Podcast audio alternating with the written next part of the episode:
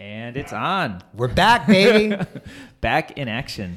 Nostr we, News. We've been away, but uh, but still doing it. So Yeah. Well, I, I'm trying to think of. I mean, we've had a very like kind of hit or miss uh, late half of the year. So what? I'm trying to think of last time we got together because it was. Uh, Was it before Nostrasia or just after? it was before Nostrasia. It was before. So yeah, like I need that update. I haven't heard anything about that yet. Oh man, I can't believe it. Yeah, I got to show you right now. Still repping this as the shirt my dad made for Nostrasia. So I, I knew that would probably come up today. Awesome. Um, I mean, is that is that a good place to start, or what else? What yeah. have Well, okay. let's start. that. I mean, we have so much to catch up on. Yeah. I think we really haven't chatted since like the summer almost. Or Yeah, I early mean, we fall. chat sometimes. You know. Oh, of course, of course. but like you know, w- w- with all of our uh, homies, extended here. Family. exactly. um, so yeah, let's start with Nostrasia. So that was in early November, first, right? hmm and we went over on uh, actually on Halloween. Or the, yes, that that was super cool. We arrived on October October thirty first, and um, we were staying. The conference was in uh, Shibuya, and so you know they were supposed to like kind of dial down the Halloween celebrations there because there had been some kind of like stampede in Korea recently, and so I guess they were worried about that. Um, There's a stampede in Korea. something like that. I don't know all the details, but for whatever reason, in Shibuya there were signs everywhere saying no Halloween celebration. They're Oh, trying to control okay. the crowds because you know, like Shibuya Crossing is very famous Yeah, for yeah. having tons and tons of people.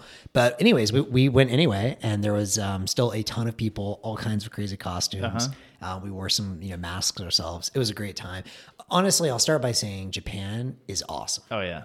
Like I just everything about Japan, like that's got to be the greatest country on earth, at least to visit. It is so cool Yeah. In every which way. So anyway, so Japan was amazing. You know, I'm a big green tea addict, um, Mm-hmm. and so I'm happy to wax poetic about all the kinds of tea as much as you guys want senchas and gyokuros and matchas, and I came back with like way too much tea. Um, But so I that- thought you were like a no caffeine person. no caffeine in the afternoon. Uh, Oh, okay, and that's just like otherwise I'll be up all night and Mm-hmm. I'm already naturally nocturnal. So Got it. Anyway, so that was incredible, and just yeah, being in Japan, you know, for a little over a week and a half was really nice. Um, the conference itself, though, was excellent as well. Uh, you can see it's already been over a month. Wow. Um, first of all, it was cool to see you know a lot of the same faces from Nostrica, people that had maybe started projects that were still working on them. So of course, you had people like Pablo. Um, you know, Jack was obviously obviously there, and you know he continues to do so much to sponsor that whole ecosystem. Um, ben Arc from LNbits, the Alby guys, Bob, our mutual friend who's now working on Prisms. Um, Jeff was there, just an incredible group of folks. A lot of the same folks from Nostrica. Yeah. Um, and then you obviously had a lot of new folks that were coming in. One of the interesting things was there was a whole Japanese like sub community. I had no exi- idea they even were there. And so some of these guys apparently have their own relays Oh, wow. and like their own Japanese only community. Like there was one guy that gave a talk purely in Japanese and Mm-hmm. like English slides about search. And he was like using Elastic and all this stuff and was trying to build his own search engine, but it was all in Japanese. And so that was pretty tri- uh, And, and is that both on the user side and the developer side? Well, I good question. I think he was primarily focused.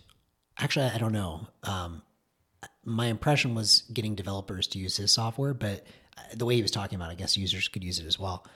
Um, but that was cool just to see that there was a whole community I didn't even know existed in Nostr. Right. Uh, and it's also interesting, by the way. I think we mentioned this before, but you know, Japan after the U.S. was always uh, Twitter's largest country. Right. And so, for whatever reason, I guess the way the Japanese language works, the 140 characters, that was a good amount of space for people to share things Yeah, it's more like long form blogging, right? yeah, I guess so. Um, anyway, so I had no idea, but apparently it's popular in Japan. That was cool. Um, and in addition to that, you started to see, oh, Fountain, Oscar was there. The Wavlake guys were there. There's a really cool value for value panel with uh, Oscar, the Wavlake guys, uh, Open Mike, who's the guy in um, Minneapolis that's doing a bunch of like Bitcoin value for value shows right now, which is really cool. Uh, in fact, I think they've got that girl Ainsley, who I don't know if she's like already broken ten thousand dollars in Sats, um, but like that was kind of their goal. Is like let's get one artist who was not into Bitcoin. I think her dad was, and like help them make you know enough money they could sustain themselves. And And it's non Bitcoin content. It's just other Yeah. other what, what's the what's the style of content that she's country music. making? Okay. I actually haven't even listened to it yet, but she's in Nashville. I want to say she's like Gen Z or something, so like pretty young, and it's just country music, but people can zap her. So nice. Anyway, so that was all really cool to see people kind of thinking on some of those next things. I think the stuff that I, you know, I'm still very excited to see people developing marketplaces. You know, Ben was talking a lot about Nostr markets from LNbits. If I had to pick one, oh, obviously Miljan was there with Primal and they Yep. made some announcements. Um, they've released a lot lately. Yeah. If I had to say one talk that really caught my attention, though, without a doubt, it was Bob's talk Uh-huh. on using Nostr as Bitcoin's layer 3 Now, for me and my fund, though, I've said this in a kind of similar way. The way I've always said is Bitcoin is decentralized network for money or value, Lightning for payments, Nostr for data or Right. messaging. Um, Bob kind of made that very specific for the financial or payment use case. So Bitcoin money, Lightning payments, and then Nostr is the messaging layer to coordinate payments. If you haven't already watched his talk, highly recommend it. To me, this was like the at least one of the must see talks from the conference. And the way he said it was just, it was just so clear. Where in the fiat system, obviously, we all know the problems with our dollar system. We all know the problems with the banking system. But his point was like, we actually have like pretty decent messaging systems to be able to coordinate between various banks. And that would be stuff like the credit card networks like Visa or mm-hmm. MasterCard and Plaid, which can basically help, you know, find and solve the identity and coordination problem of how does one bank send to another bank or, you know, how do you coordinate payments between Right. lots of entities. And his point was that in the Bitcoin and Lightning world, we've obviously solved the money problem, or we think so. We have a sound money. We think we've solved the payments problem with Lightning, but we have not solved that messaging problem. And the way he said it was very simple in that the beauty of the internet is not one to one communication. It does that, and that's great, but we already kind of, you know, more or less had that. We have telephone before that, even the telegram if you want. Mm-hmm. But what the internet does is anyone to anyone or one to many Yeah. or many to many all the time. And so his point was with a Bitcoin Lightning payment, you know, let's say you wanted to send a payment to even three people right now. Like maybe you can do that, but it's still pretty challenging, particularly if maybe you're sending to an Alby user, a Strike user, a Cash App user.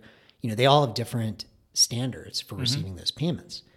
And so what he wanted to demonstrate in his kind of big, you know, eureka moment was if we can use Nostr as the messaging layer for Bitcoin and Lightning, then that gives everyone a common identity standard and a common protocol for connecting all these different existing Lightning apps. High level, Bob's talk, Nostr is the messaging layer for Bitcoin Lightning. Bitcoin is money, Lightning is payments.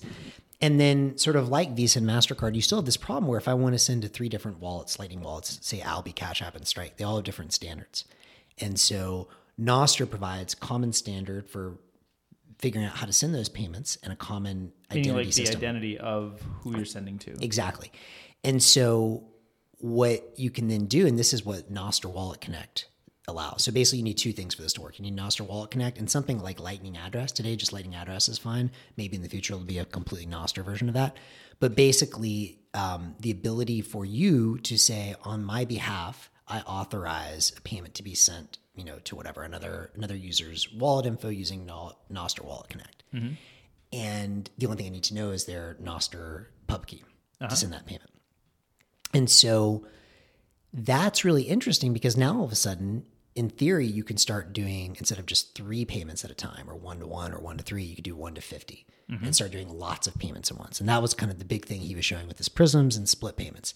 And that to me was like a really powerful idea of like, okay, now you're starting to see like a true internet of money emerge. And so, how, how does that? Is it similar to the way you can do like a split payment Mm-hmm. on? I don't know. Like I think Fountain has this, right? Where you can somebody could we could publish this podcast on Fountain, and then people could send us sats, and we could say fifty percent to you, fifty percent to me, or something. like Right. And that's what Bob is calling, I think, his prism product. Okay, and so so Fountain does this kind of on their. I guess it's like a closed source iOS app, right? Right. And I think that's the way Keyan does it as well in Stacker News. Okay, right. Yeah, they have like payment routing kind of. Yeah. Uh, and then, so then this is like a protocol. Speci- the Bob's project is more like a protocol way to incorporate those types of product features. Exactly, but doing it only with, I think the only thing you need is to receive the payment, you need a Lightning address. To send it, you need Nostr Wallet Connect. So you need to be able to, I guess, and I actually, I, I need to, to verify this, but you need to be able to specify, I guess, the different No- Nostr pub keys, and each of those need to be hooked up to a Lightning address. I see. And then I I'm not deep enough on Lightning here, Mm-hmm. but uh, is this like a non-custodial thing, or this is Bob is taking custody of the funds to do this? So non custodial, although today doing, if you have Lightning address, you're probably using a custodial provider to receive that, although that could But change. it's in the future. of But it's independent of Bob. Bob's thing. right? Exactly. And so that's actually the the big value prop that he's pushing for here is that messaging companies like Plaid never touch your money. And the same thing is happening here. When one of his big selling points was if you want to go and get a big company like a Google or whoever to integrate Lightning, it's a huge pain in the ass. One, it's technically difficult. Two, they have to figure out am I a money, money transmitter? Am I not? What do I do with this Bitcoin once I have it? Do I need to have any kind of special accounting? It's just a huge pain in the ass. And like, Right. if it's not your core business, you're just not going to do it because why would you? And so with Nostr Wallet Connect and using, you know, this new protocol for just messaging, you can basically say, hey, you know, uh, authorize us uh, to send a payment from, you know, you bring your own Lightning wallet. Mm-hmm. So you can bring Alby, great. Give us your npub, cool. Give us the npub you want to send to, great. If you want to receive, give us your Lightning address. And you can now authorize payments to be sent on your behalf. And the company that's doing the coordination never touches the money. They just say, hey, you know, your wallet, Alby, send a payment to this address right here, mm-hmm. and we never touch it. Mm-hmm. And so that's a lot easier in theory for a Google or some of these other tech companies to integrate because they don't actually become money transmitters or touch your money. And when you send it to that single NPub, Mm-hmm. it hits that, and then through the Prism system, it distributes that to maybe five or ten or Yes, of- and I'm not exactly sure how that works, but in theory, I think all and, I'm, and maybe I guess that's what Bob and his company are solving. Right. But all they need is the npubs of the the people they're sending it to, and those in order to receive the payment, I think that needs to be hooked up with a Lightning address as well. And you mentioned Bob's company. So is this is he actually doing this as like a, From what I can like tell, startup? yeah, more or less. I I don't know if he's gonna go. I mean. It seems like he's going like all in on this. Um, in fact, it'd be good to have him for Mm-hmm. Yeah. another another chat soon. Um, I think he's still kind of in the exploratory phase. But if you go to Make Prisms, I was just checking it last night. I mean, MakePrisms.com. I think so. Yeah. Because it seems like it's a useful primitive for Nostr, but a lot of Nostr primitives are a little more nips and open source and kind of Yeah. that. So I, I wonder what kind of like is there a specific application he already has in mind or one that Well, the big thing he was launching with one, you can do these prisms, you know, if you want to be able to do, hey, split payment to whatever these people. Mm-hmm. But the big thing he had in mind was similar to Twitter's um, pooled payments product or whatever today. Like if you do, what is it called? The blue, Twitter blue, if you pay the $10 a month or $8 a month or whatever, that's a pool of money that they then pay out to the content creators. Mm-hmm. Okay. He was trying to do the same thing with Nostr. And I actually don't know how successful this has been since the conference, but the idea was you basically pay, I think it was like 3,000 sats to go into a pool. And that pool then got paid out to the top 10 posts for various trending hashtags like art, nature, and other stuff I like see. that. But then so then Bob Bob or his company Is is, the coordinator of all that. But, coordinating but they all never that. touch the money. That's the difference. But they're collecting uh, so they're collecting it on the monthly subscription. They're or no? setting up the prism that says conditionally this money will get sent. Like I think it's on a rolling basis of the last three days. The money that you put in there goes into a pool that gets paid out, but they never actually pool the money themselves. So I'm not sure exactly hmm. how that works, but in the Twitter case, they take or any of these other you know platform cases, they take the money themselves, take custody, and then pay it out. In this case, I think he's conditionally setting the payment so it gets paid out to the right people, to the mm-hmm. right ten people in the prism, but he never touches the money. I see. And and so those people have to have wallet payments initiated, those people those people need to have lightning addresses hooked a up lightning address hooked up to their input. Okay, Yeah. cool. So, anyways, and, and look, I mean, obviously Bob can explain this Yeah, better we'll than I have to can. watch the video if you already. But the general takeaway is Nostr is great for solving identity and messaging for Bitcoin Lightning payments. Yep, yep, That was my kind of like, oh yeah, that's a really nice, clear explanation. yep. Makes sense. Yeah. And so that was that was one of the highlights of Nostrasia for you. Definitely, yeah. Just the way it, that hit me very clearly. Um, I would say that was probably one of the biggest highlights. There was another one. Uh, actually, I was going to say you're you're going to be gone tomorrow, but this guy Stuart. um, Bowman or Bauman, I'm not sure how you say his last name. I was really impressed with his talk as well. He's the developer of Satellite.Earth. Um, and uh, anyways, he's he's not too far away from here, so we're going to chat. I think maybe tomorrow. in The next And couple what days. is satellite data? Satellite.Earth is another Nostr client, and it's more of like a Reddit or Discord type of client. Oh, cool. Um, but he's also doing a lot of interesting things. I don't know what I can share yet, but he has a lot of interesting ideas around how to distribute and store content in a decentralized way. Dis- so meaning like the media server for Mm-hmm. a video or something. How to do uh, Nostr.build decentralized. Okay. Yeah. And people touched on like maybe a BitTorrent Yeah, thing. Is that kind of That's kind of the direction he's thinking, Okay. I think, and I'll see where his latest thinking. I am also extremely curious about this idea of incentivized torrents. Uh-huh. I know some people have criticized it. I think fiatjaf, and Pablo are less bullish on using torrents. Um, I actually don't know all their arguments. I'd have to go and you know learn more. But this guy, I was extremely impressed with his talk. He seems very sharp. Satellite.earth is a really nice client too. And he's he's both a kind of subreddit like community Mm-hmm. forum aggregation software. So I guess he's like taking notes and presenting them in that community style. Yeah, And then he's also a somewhat similar server. to Stacker News a little bit. A But, little but, bit. uh, but but both that and a media server. Yes, and today- product is kind of both in one. Yeah, and I think I mean he started off as more of the Reddit or even like kind of Discord, I guess, uh, client, and then he recently, I think, the last couple of le- in the last couple of weeks, launched something like Nostr.build natively, which is Mm-hmm. just him centralized. But the idea is he's thinking about how to do it decentralized. Right. Right. So I'm very curious to learn more. I personally think the incentivized torrent thing sounds fascinating, and it makes sense to me, like getting paid to to seed.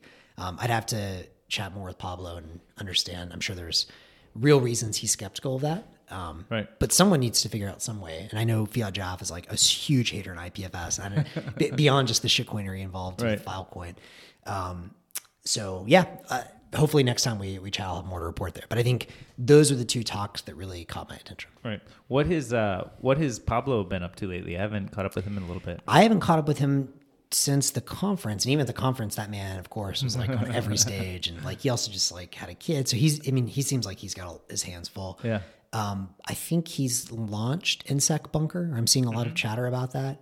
I don't know if people are, you know, if it's like just in like beta and a few people are using it, but I've I've heard some positive things about people using nsecBunker, and nsecBunker is an easy way to like secure your keys and say, you know, I think permission signing for various use cases.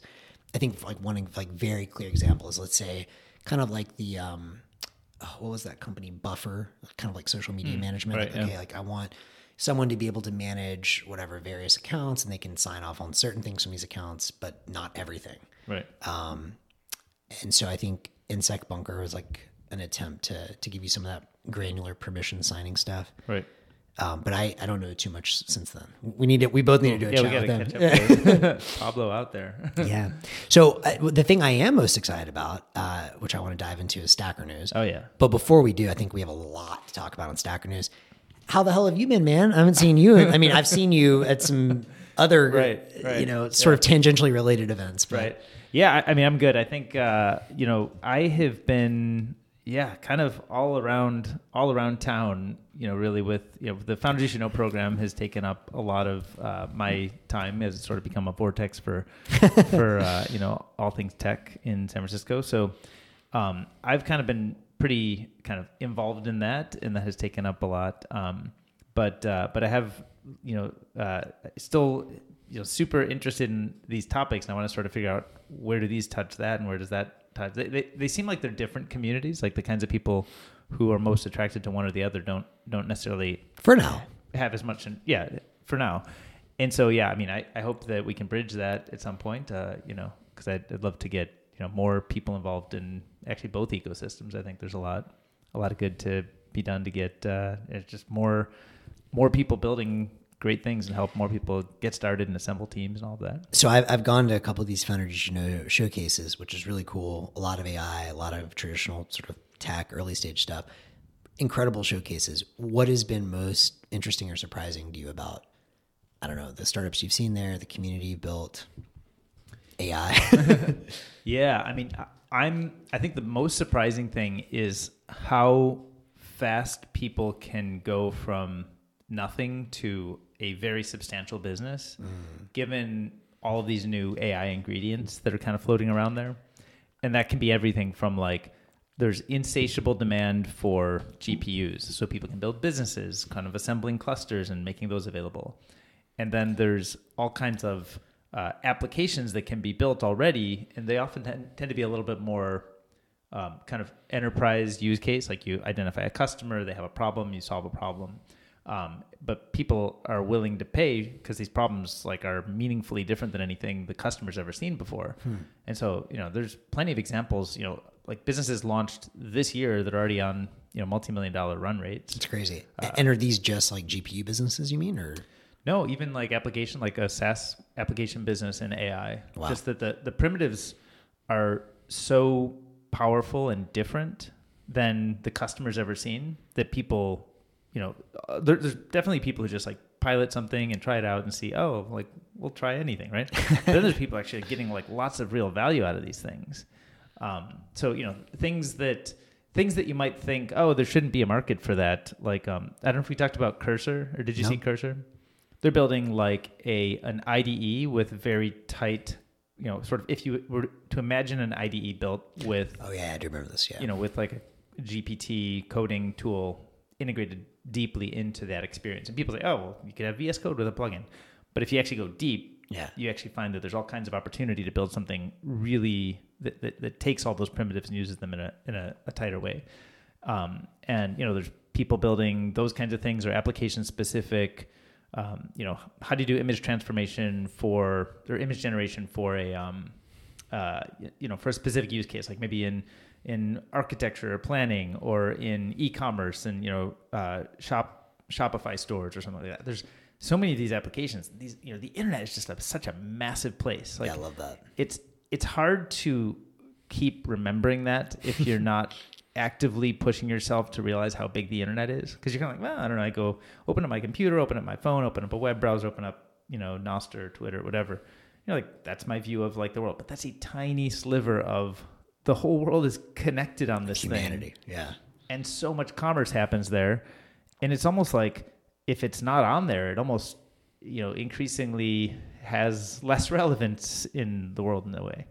So i i guess i'm most struck by the pace of real business building that has been going on and then i think on the flip side of that there's all these real real business being built but we also don't really know like what the final state of any of this is Right. and that's that's i think a reason to be optimistic it's not a pessimistic view but it's like there's so much change that there's not a single ai company i can point to that's like this is the one that we're going to have 10 20 years from now Yeah. it's like the you know the chessboard is getting thrown up and shuffled and um, and it's, kind of it's exciting because it's just like open for tons of experimentation tons of people to innovate and try different things and many of them are really really working really really fast What is your, I mean, not to distract us too much, but what is your best guess 10, 20 years out? Do you think it's going to be, for example, like if I had to make a good guess, you know, which companies are going to really thrive from this? Well, I mean, at the end of the day, Apple and sort of their monopoly around rich people having iPhones probably not going anywhere, and you could probably get a lot better with you know running local Yeah. models. So I'd probably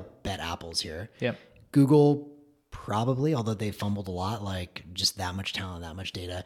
Like, do, do you, are you seeing all these startups? Are you increasingly in the camp of 10, 20 years? One of these, you know, or a couple of these startups could be massive, or do you think the Apples and Googles are just going to take it away?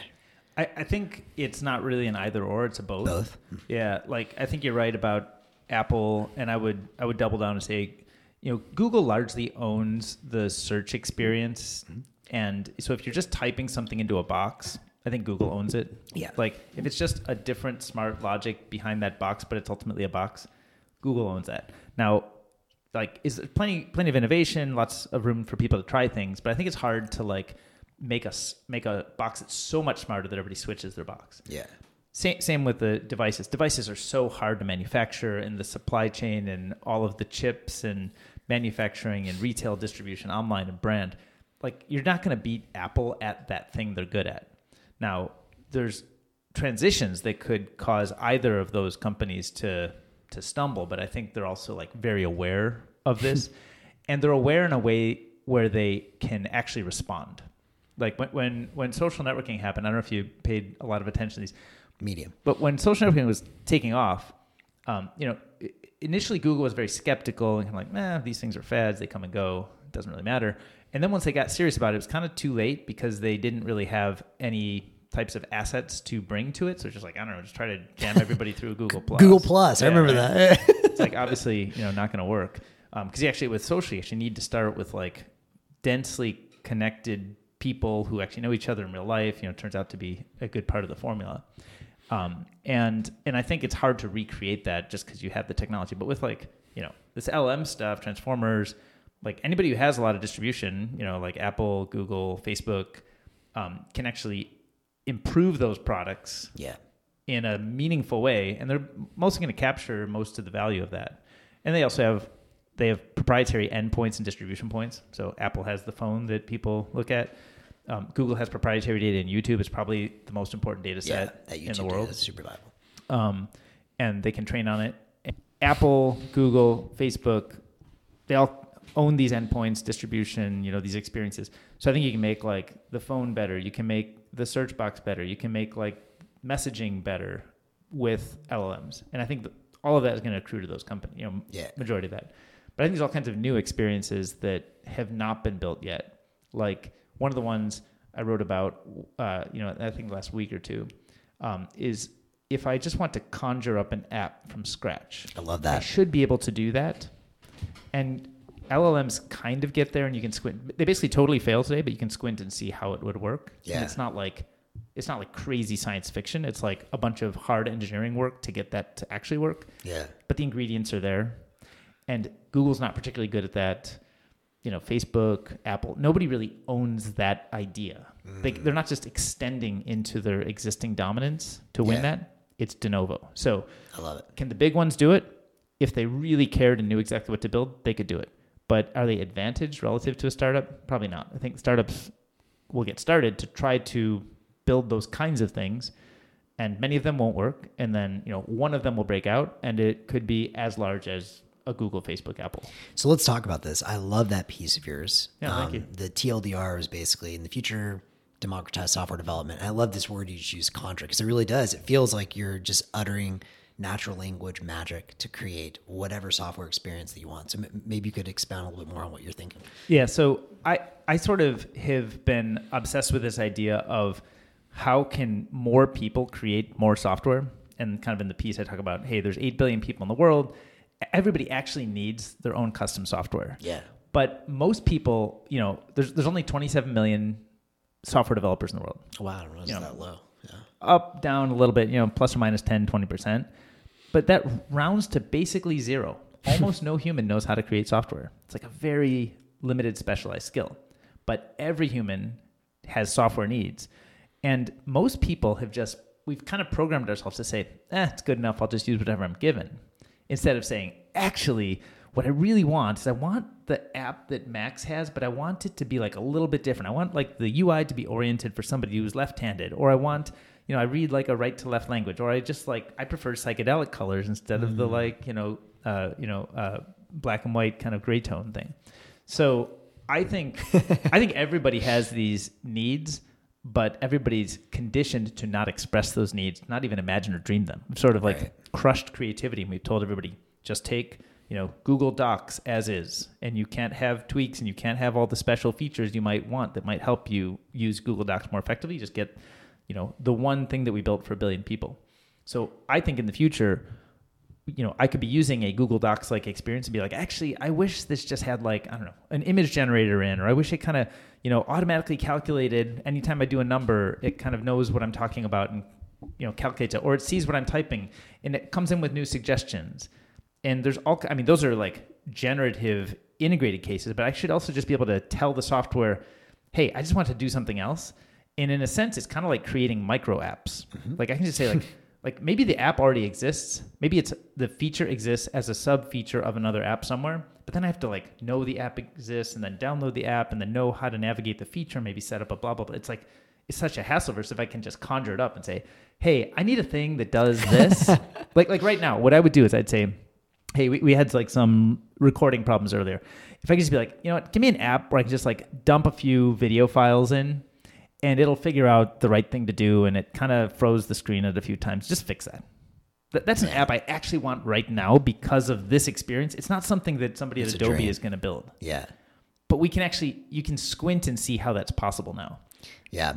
One thing that I loved in your piece is you talked about the first example of this being game design. Oh yeah, And I thought this was very interesting. I'm actually not a huge gamer myself, um, but you know, and I think something else you've talked about in the past is kind of the blurring of software and media, perhaps a bit. Mm-hmm. And it's interesting to me because yes, you can create apps to do whatever you want, but increasingly, what you're also going to do is just create whatever kind of media and then experiences you want. So maybe you're like, hey, we've been conditioned to like watch this random ass movie at the movie theater, but like Yeah. maybe you want a movie exactly based on your interest. Yeah. And then you can squint and take it a few steps further and you're like, well, maybe then you want to put yourself as first person in your own game that you created. Yeah. Oh wait, maybe that's what's happening right Yeah. now, and it's already happened in some other cycle before. We're all just dreaming that we're first persons in whatever game that we wanted to dream up. Right. And maybe we're about to rebuild that again in whatever dimension this is. Yeah, in the simulation. In the simulation. create new simulations, right? All the way up and all the way down forever. I mean, that, that that's the whole reason that the simulation hypothesis kind of makes sense, right? It's like makes tons of sense. because it's like actually literally what we do is we create games and simulate things. Yeah, exactly. It's like what what do humans worlds. do when we get bored? We make new games. Yeah. And if you really get bored, what would you most want to do? Forget that you were in a game. Right, right. So it makes So, tons of sense. so I think to get something like a triple A title, you know, quality gameplay. I mean, just even the gameplay and the balance and how it feels and how challenging it is and how it graduates up. That's such a challenge. So I say like that's that, that can be done someday, but not today. Like Right. let's back it off to something reasonable. And I think the very reasonable starting point I propose at least is like crossword puzzles. Like let me make Okay. a custom crossword puzzle that's my own app where I like I just say, "Hey, generate me a crossword puzzle about Mammoth Lakes." Right? We hang out in Mammoth Lakes a lot, so we know things about town that are like you know specific words, maybe the name of the coffee shop or the bagel shop or something, where anybody else in Mammoth Lakes would be like, "Oh, I get it. You see me. That's my thing." But everybody else in the world's like, "Doesn't make sense. I don't need it." Right? And then I can package it maybe as like a PWA, you know, kind of and send it. I know the, you know, dozens of people, 50, 100 people who would think that's fun to play. yeah. And I bet they would see that and be like, oh, this is cool. And if there's a button that's like make my own or remix, Yep. right? Then they can take it in their own direction. Maybe you want to do one about San Francisco. Maybe you want to do one about, you know, your neighborhood or something. And you know all the people who would want to use it, but it's not like you're download an app and you just do the content. Maybe you actually extend it in a direction. You're like, actually, I want to do crossword puzzle, but I want to do like a leaderboard, and I'm going to invite the people who are allowed to use the leaderboard, and you have to log in with a thing, or I give you a code or whatever. But you can just like conjure that up again, like love just it. decide you want it. And and I think the thing about games is they're like to ma- build a AAA title is super expensive Today. today. To build a crossword puzzle is fairly cheap, but to build like a very customized crossword puzzle is still crazy expensive. Hmm. So I think if you could like get the personalization of a of just like a very simple app, but it's hyper personalized, I think everybody would be like, I've never seen anything like that. Totally. Max, I didn't know you were a developer. You just made me a a, a, a crossword puzzle. That's amazing, right? And so I think if you can if you can empower people with those kinds of tools, and we're like we're we're raw, it's nowhere near like it, well, it's it's probably close enough to Yeah. start to be able to do these, but I think you need like these early baby steps to get there. But I think what's going to happen is we're going to see you know three to five orders of magnitude more software built, and every someday people are going to just learn like oh you just expect you just have whatever you want. If you don't like the way this software is, you tell it to do something else and it'll do it. Totally. I love Um, it. And by the way, so that, that's got me thinking of a couple of things. One, your idea of extending and remixing is beautiful because then you can imagine that everyone is a collaborator, Mm-hmm. right? And um, as we were talking about earlier, maybe you put out some software that's awesome. Maybe someone takes that, remixes it, and maybe you have split payments Yep. in the future that go through everything. Yep. And maybe there's a you know Nostr Wallet Connect and Yeah, Lightning yeah. address that's that's helping to coordinate um, a currency of the internet that flows to everyone. And by the way, to your earlier point, I wanted to make this point earlier. You know, you talk about how just how big software markets are, just how big the internet is, Yeah, how much yeah. commerce is. Which, by the way, makes me just so bullish on Bitcoin because if it's the currency of the internet, which I think it is, and we haven't even gotten started, and Yeah. it hasn't even begun to monetize the internet. Oh, by the way, we're about to increase the amount of stuff that gets distributed on the internet by, as you say, three to five orders of magnitude. It's probably more than that. Yep. Seems like we're pretty early. Yep. So, anyway, so all that's exciting. I'm also very excited because I think in the best case of this world where we're headed, you know, it's very much it's the long tail thesis, the Kevin Kelly Thousand True Fans thing, but for everything, for software, for music. Oh, there it is, the man himself. One day we gotta get this guy on the He show. showed up. Yeah, can we get him? Uh, he have a picture here? There he is. the goat. But but it's so exciting. And so one thing that I personally want, so yes, the software stuff is awesome and that's going to be amazing. Um, one thing that I've wanted, and I expect to have a good version of this this year, certainly next year, like in 2024, Yeah. 2025 at the absolute latest. Um, in fact, there's um, Rocky on Nostr. You, you may have seen he was Bitcoin um, design lead at Cash App. he also was working on um, one of the music apps on there. The name is slipping me right now, but he's got a new Stemstr? one. Stemstr, that's it. But he's got a new one out there called Riff, and I just saw he uh, has like a working, very early but working MVP where you can basically say, "I want X kind of music or song." Hmm. And so I was posting about something. He's like, "Hey, I want like a J Dilla style uh, uh, uh. beat, and I want lyrics about stacking sats on there," and it worked. Oh wow. And he's got just a bunch of open source models running on there. And he, he's doing music generation. Just music generation. Yeah, yeah. And so what I want is a version of what he's already got. And this is why I feel confident we'll get it this year because it's like pretty damn good already. It needs some refining, of course, and the models this a year, little so better. like two weeks. Sorry, in 2024. and, and I'm already thinking we're in the next year. So in 2024, but but in some ways, yeah. I mean, like I said, I could use what he's got today, and it's not Yeah. that far off. Um, and I want to basically be able to say, for me, you know, even more than software, what I want is the ability to say, hey, I, I really want to get back into, into making music again this year. And I guess I do want software as well. First, though, is I want okay, I want you to generate for me AI assistant. Um, you know, 25 beats. Here are the 20 beats that I like, the artists I like. Here are some of the themes I'm considering. Right. Oh, okay. Here are the 10 that I kind of like. Can you tweak those a little bit? Kind of like you do with, you know, ChatGPT today to kind of Yep. tweak answers. Then I want to say, cool. Now I want you to create me custom software where you can play it. I can record it. Awesome. I want you then to do custom software to do the mixing. Let me hear a couple mixes, choose it, do the mastering. Let me choose a couple masters. Yep. Done. Now create custom software to do all of the distribution Yeah. for me. I want to distribute it on Nostr, Spotify, blah, blah, blah, whatever. Right.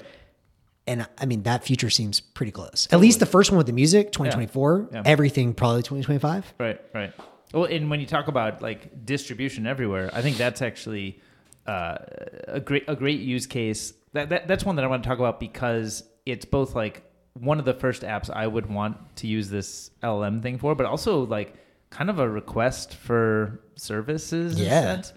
Um, because I I find myself increasingly kind of split on all of the places where I connect with people. Right. So, you know, historically you could have said, Oh, I'm mostly just on Twitter for that. But but now I'm like doing a lot on Nostr and doing a lot on Stacker News. Yeah, And too. I'm, and I've also been kind of playing around with threads and like it's it's not necessarily like ideologically the kind of thing that's super attractive. But there's enough people who are there that I don't want to miss the ability to engage with them. Are there people? So, j- just quick side question: Are there people there that you can't engage with on Twitter though? Well, there are people. It's not. It's not always about like are the people there, but it's like I think Twitter doesn't show my stuff to all the people I'm connected to, Got it. Okay. so I get a more vibrant kind of. I think my stuff is more visible to the people I would want to connect with on Threads. Interesting. And it's like they might follow me on Twitter, but I think Twitter. Maybe I talked about Nostr too much, and the algorithm You've been shadow banned, DK. but. I, I, I kind of you know feel feel like that sort of happens where it's like it's you know it's there's like maybe handfuls of people that I actually regularly engage with on Twitter, but I think on Threads it's much much more raw. But there's a lot of people who will chime in, um, and and so the point is not so much can the person be accessed via that network, and then you know LinkedIn is another one, and so which, which like Good old LinkedIn. I know. I, I used to. I used to hate LinkedIn so much because it just it, it just feels so like I feel like I'm in like a Corporate corporate and ugh, and it- But it- people are there. but there's a lot of people there, and a lot of people go there to learn about you know new things that they might want to spend their time on, which is kind of Yeah. relevant to some of the founders you should know stuff. So, um, so you know, when I have an idea, something I'm excited about, a piece I've written to share, I now am like, okay, you know, open up this thing and open up that, and I've got like kind of like definitely more than half a dozen places that I Yeah. need to go with it if I want to reach all of the people that I'm connected to in different ways. And so I, I don't think it's a great like, you know, tier one startup product, but I do think it'd be great to have just like a Chrome extension Yeah. Just post everything. that just posts to everywhere and I can flip it on or off or whatever. But I think an important feature of this is it could also post to Nostr. Yeah. Of course. And even if you're even if you haven't yet begun to care about posting Nostr, it could do it just like On your behalf. On your behalf. Here, your stuff's out there. It's, floating free. around. Maybe it finds an audience there and then you get more excited about it. And by the way, maybe you get zapped there. Yeah, maybe you get out there. And then you start to be like, oh, well, what's this thing? but but instead of having to like wholesale cut over and be like, I'm abandoning the old world and I'm only living in this new world, you can kind of like more kind of you know it's a gentler glide path to this new world. Has anyone built that yet? I haven't seen anything like Is it it. even possible? Well, I, I think it would be hard to do as like a server side thing because it probably gets shut down. Exactly, And yeah. I know that. Um, well, I don't know how much of the thread stuff is like actually, you know, how they're integrating with um, Mastodon, and I, I think Alex Gleason has you know been one of the big bridge developers and proponents of that, and I I feel like I've seen him say some things that sound a little disappointed in how it works, but I, I don't think I can accurately represent how it works. But I, I don't think it's like a first tier priority that Threads wants to enable such things. Right. And I think it is a first tier priority that things like Twitter want to disable such things. Exactly. Yeah. But Twitter does want to enable users to use apps, to use the Twitter app. And so I think a simple solution is a Chrome extension that acts on my behalf. It's just like automating clicks that I would otherwise do. It's not a server side thing, it's not a service, but it's just a, a, a Chrome extension that can, you know, I'm logged into Twitter, I'm logged into Nostr, you know, I'm logged into, you know, Whatever. whatever, LinkedIn, whatever. And it it it it can't really be shut down, right? And it can push all my stuff to all the places I w- want it to be. Kind of like a modern buffer, no? Yeah, I, I I've never used that. I, I my understanding is Buffer is kind of around timing posts. It was around timing posts. case? I actually, I don't, I never use it either, but I, I thought maybe you could do it across platform, but maybe not. Yeah, I don't, I don't, I don't know the specifics. Um, but I, I waste a lot of time with this stuff, and also Yeah. like I've been posting on Substack. It's a pain in the ass. Well, a- and honestly, and we've talked about this since the very beginning as well. In addition to the one to many distribution, for me, I noticed today, like, man, I am so sick of having a dozen, half a dozen at least messaging apps. Yeah, yeah. Like, you know, a founder was messaging me on Telegram and I just missed it for three days because I don't fucking check out Yeah, Telegram. I yeah. tell them, can you please message me on Signal? Then I've got guys in Latin America that only use WhatsApp, then, you know, Right. email for everyone else, t- SMS. It's just like, good Lord, at what point can I just be like, I want one control panel Yeah. with all my stuff, you know? And whenever people people have tried like do you know texts.com I think tried to I haven't tried that. tried to unify it but I I mean it's I think they're always hacky and kludgy like exactly. kind of because there's not an open API. yeah, yeah. and you know there's there's a bunch of interests around you know in, in kind of keeping those closed um, so I think I think messaging should trend to open but only only by user choice I prefer not by like regulatory fiat just because I think that stuff gets I agree with you on gnarly when when you start appealing to people you're like well make that open but Well, and that. again, coming back to the Nostr as a messaging layer, you know, what I really hope it becomes not just a messaging layer for Bitcoin. I mean, that's great, and that's you know Bob's first use case, but Yeah. just a messaging layer. Period. Yeah, yeah. Just a common identity standard. Period.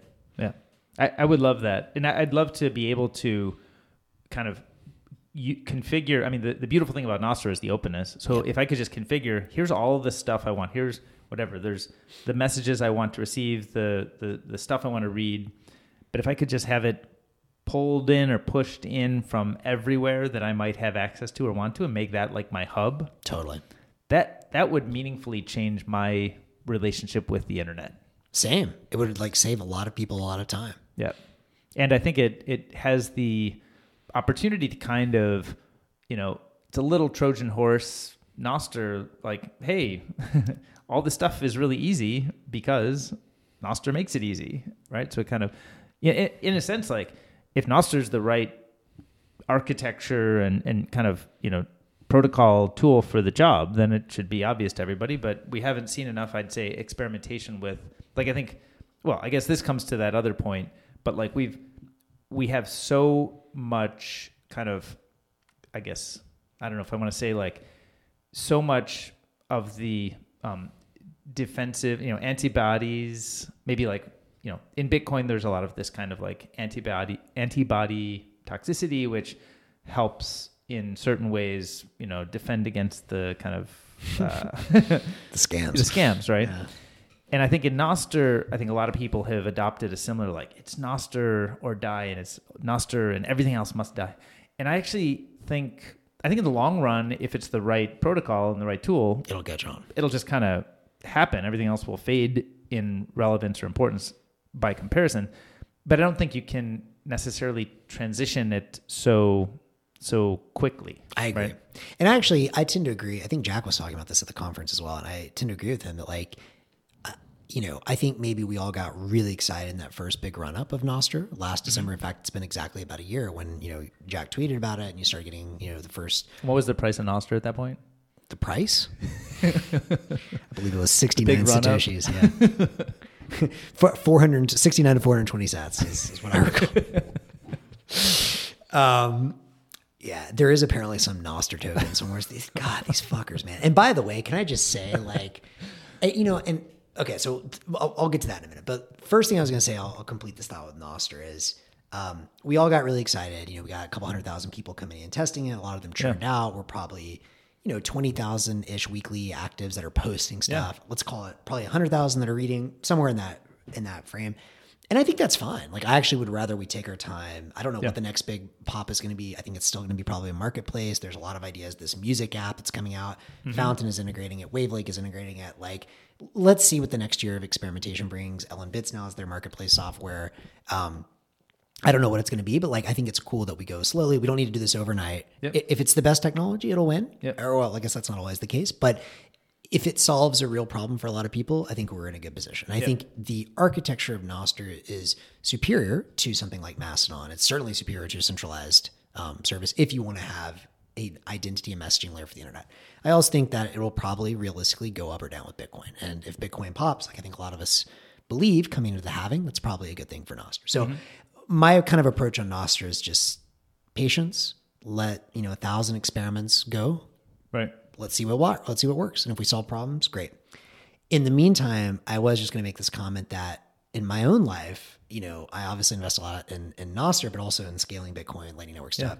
My God, it has made it just orders of magnitude more difficult to build bridges between here and like I've been trying to build bridges with the open source AI world, and like I, I get why the Bitcoiners are toxic. I have always tried to take a welcoming approach, but it gets so old when like whenever I talk to these open source AI people and stuff, it's like, hey man, like, you know, we can help you with payments like Web three, we're not interested. It's like Right. me neither. Yeah. Like I am not interested in the crypto scams. So I, I get why after so long you just get so frustrated trying to explain to people. Um, and I have a new a new kind of piece I'm like rolling around in my head explaining why Bitcoin is energy backed money and why that's necessary for all the yak movement and all that stuff. Right. But it's just so it I get why people just get frustrated getting lumped in with crypto. It just it's really annoying when you're raising or when you're trying to convince other projects to look at what you're doing. It does get old. So Yeah. I, I get that. But, you know, at the end of the day, I have firm conviction that Bitcoin is energy backed money, doesn't care what any of us think. So that's all good. Yep. And I think similarly with Nostr, like we solve problems and create the open data layer for the internet, cool. Yeah. We'll, we'll do just great. Yeah. If not, then we'll adopt something else. Right. How are the other um, other things kind of like Mastodon? You mentioned I haven't followed it closely, but is, are Mastodon people getting more excited about these new approaches to? No idea. I mean, Okay. I see a couple posts from Alex Gleason as well. I think he's the kind of bridge guy. Yeah. I just am skeptical on the architecture point.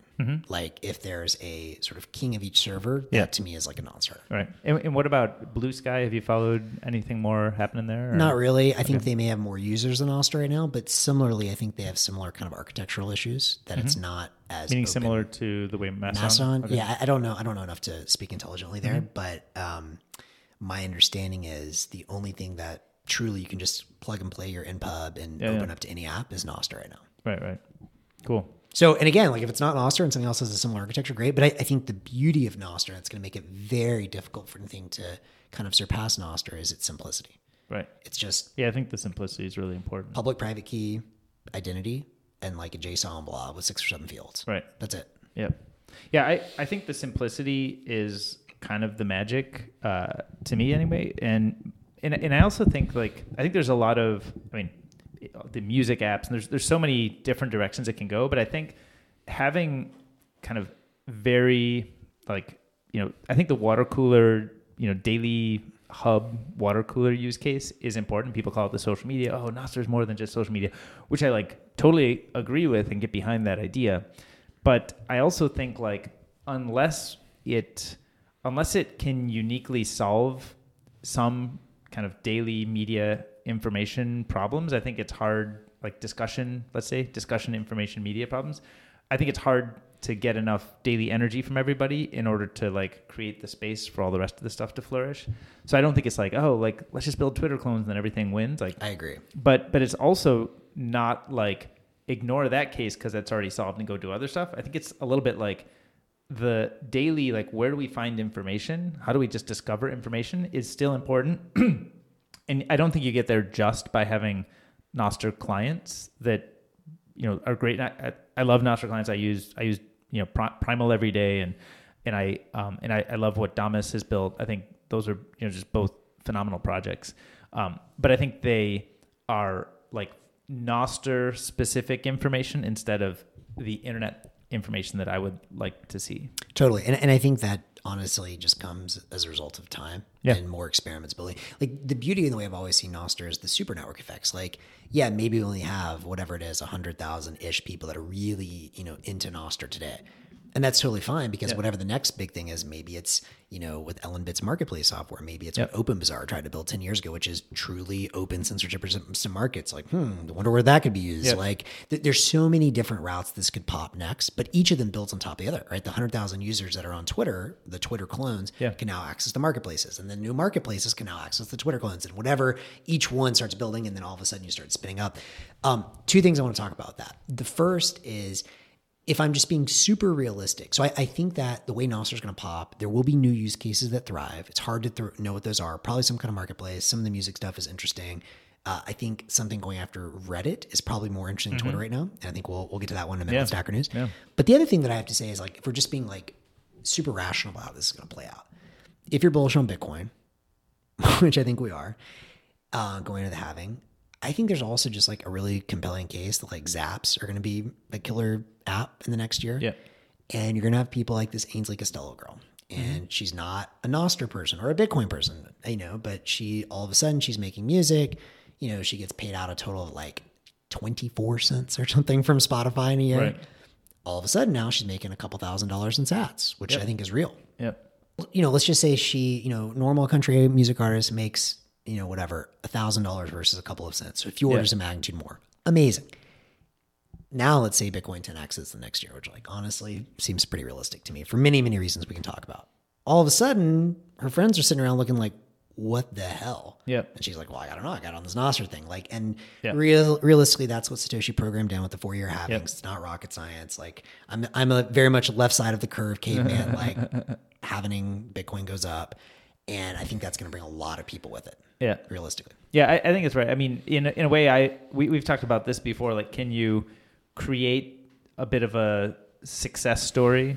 And I think everything is driven by like a few outlier success stories that kind of pull people in to say, "Oh, maybe I could do that too. Maybe I could be the next one." Right? Totally. And you see, you always see that in media creation, and whether it's you know whether it was early Twitter pulling people in to build audiences, or you know the kinds of the kinds of trends that happened on early YouTube. You know, similar. You know, I think in more recent years we've seen it on like Clubhouse and Substack and other tools, but like the early adopters of such things end up, you know, seeing a lot more audience growth, and oftentimes the audience growth translates to money growth and opportunities, whether it's direct direct opportunities on the platform or outside. Um, But, but, but to be clear, yes, agree with all of that. But this is even more direct, right? Like, because now we have peer to peer zaps, Yeah. right? And so imagine you're 19 or 20 years old, you make $2,000. Like, that's already cool. Oh my God, at 10x, I have $20,000. And I show Right. my friends, like, that, of course, people are going to come check and you, and you just need like one of them. You just need like one. a story. And we already have one. Yeah. And like, I mean, Yeah. she's already done like whatever, I think the two grand threshold. Right. That 10X is all of a sudden everyone's looking at her like, what the fuck? And Right. all of a sudden people are downloading Primal and Damus. And so anyway, so I, I think that's just kind of inevitable. And I think that's just some of Satoshi's genius. But I think in it, we can't just rely on that. We also have to experiment with other use cases. This kind of transitions a bit to what I want to talk about, Yeah. which is uh, Reddit and Stack yeah, yeah. So I had a long conversation with uh, with Bob in Tokyo Yeah. around you know he was kind of also in the position where Twitter is interesting, but like the network effects on Twitter are very smart. You know the hundred or so smartest minds in the world are all on Twitter. They're not leaving for Nostr, with the exception of maybe like Jack or one or two others tomorrow, which is fine. Um, but Reddit is a lot more um, weak right now.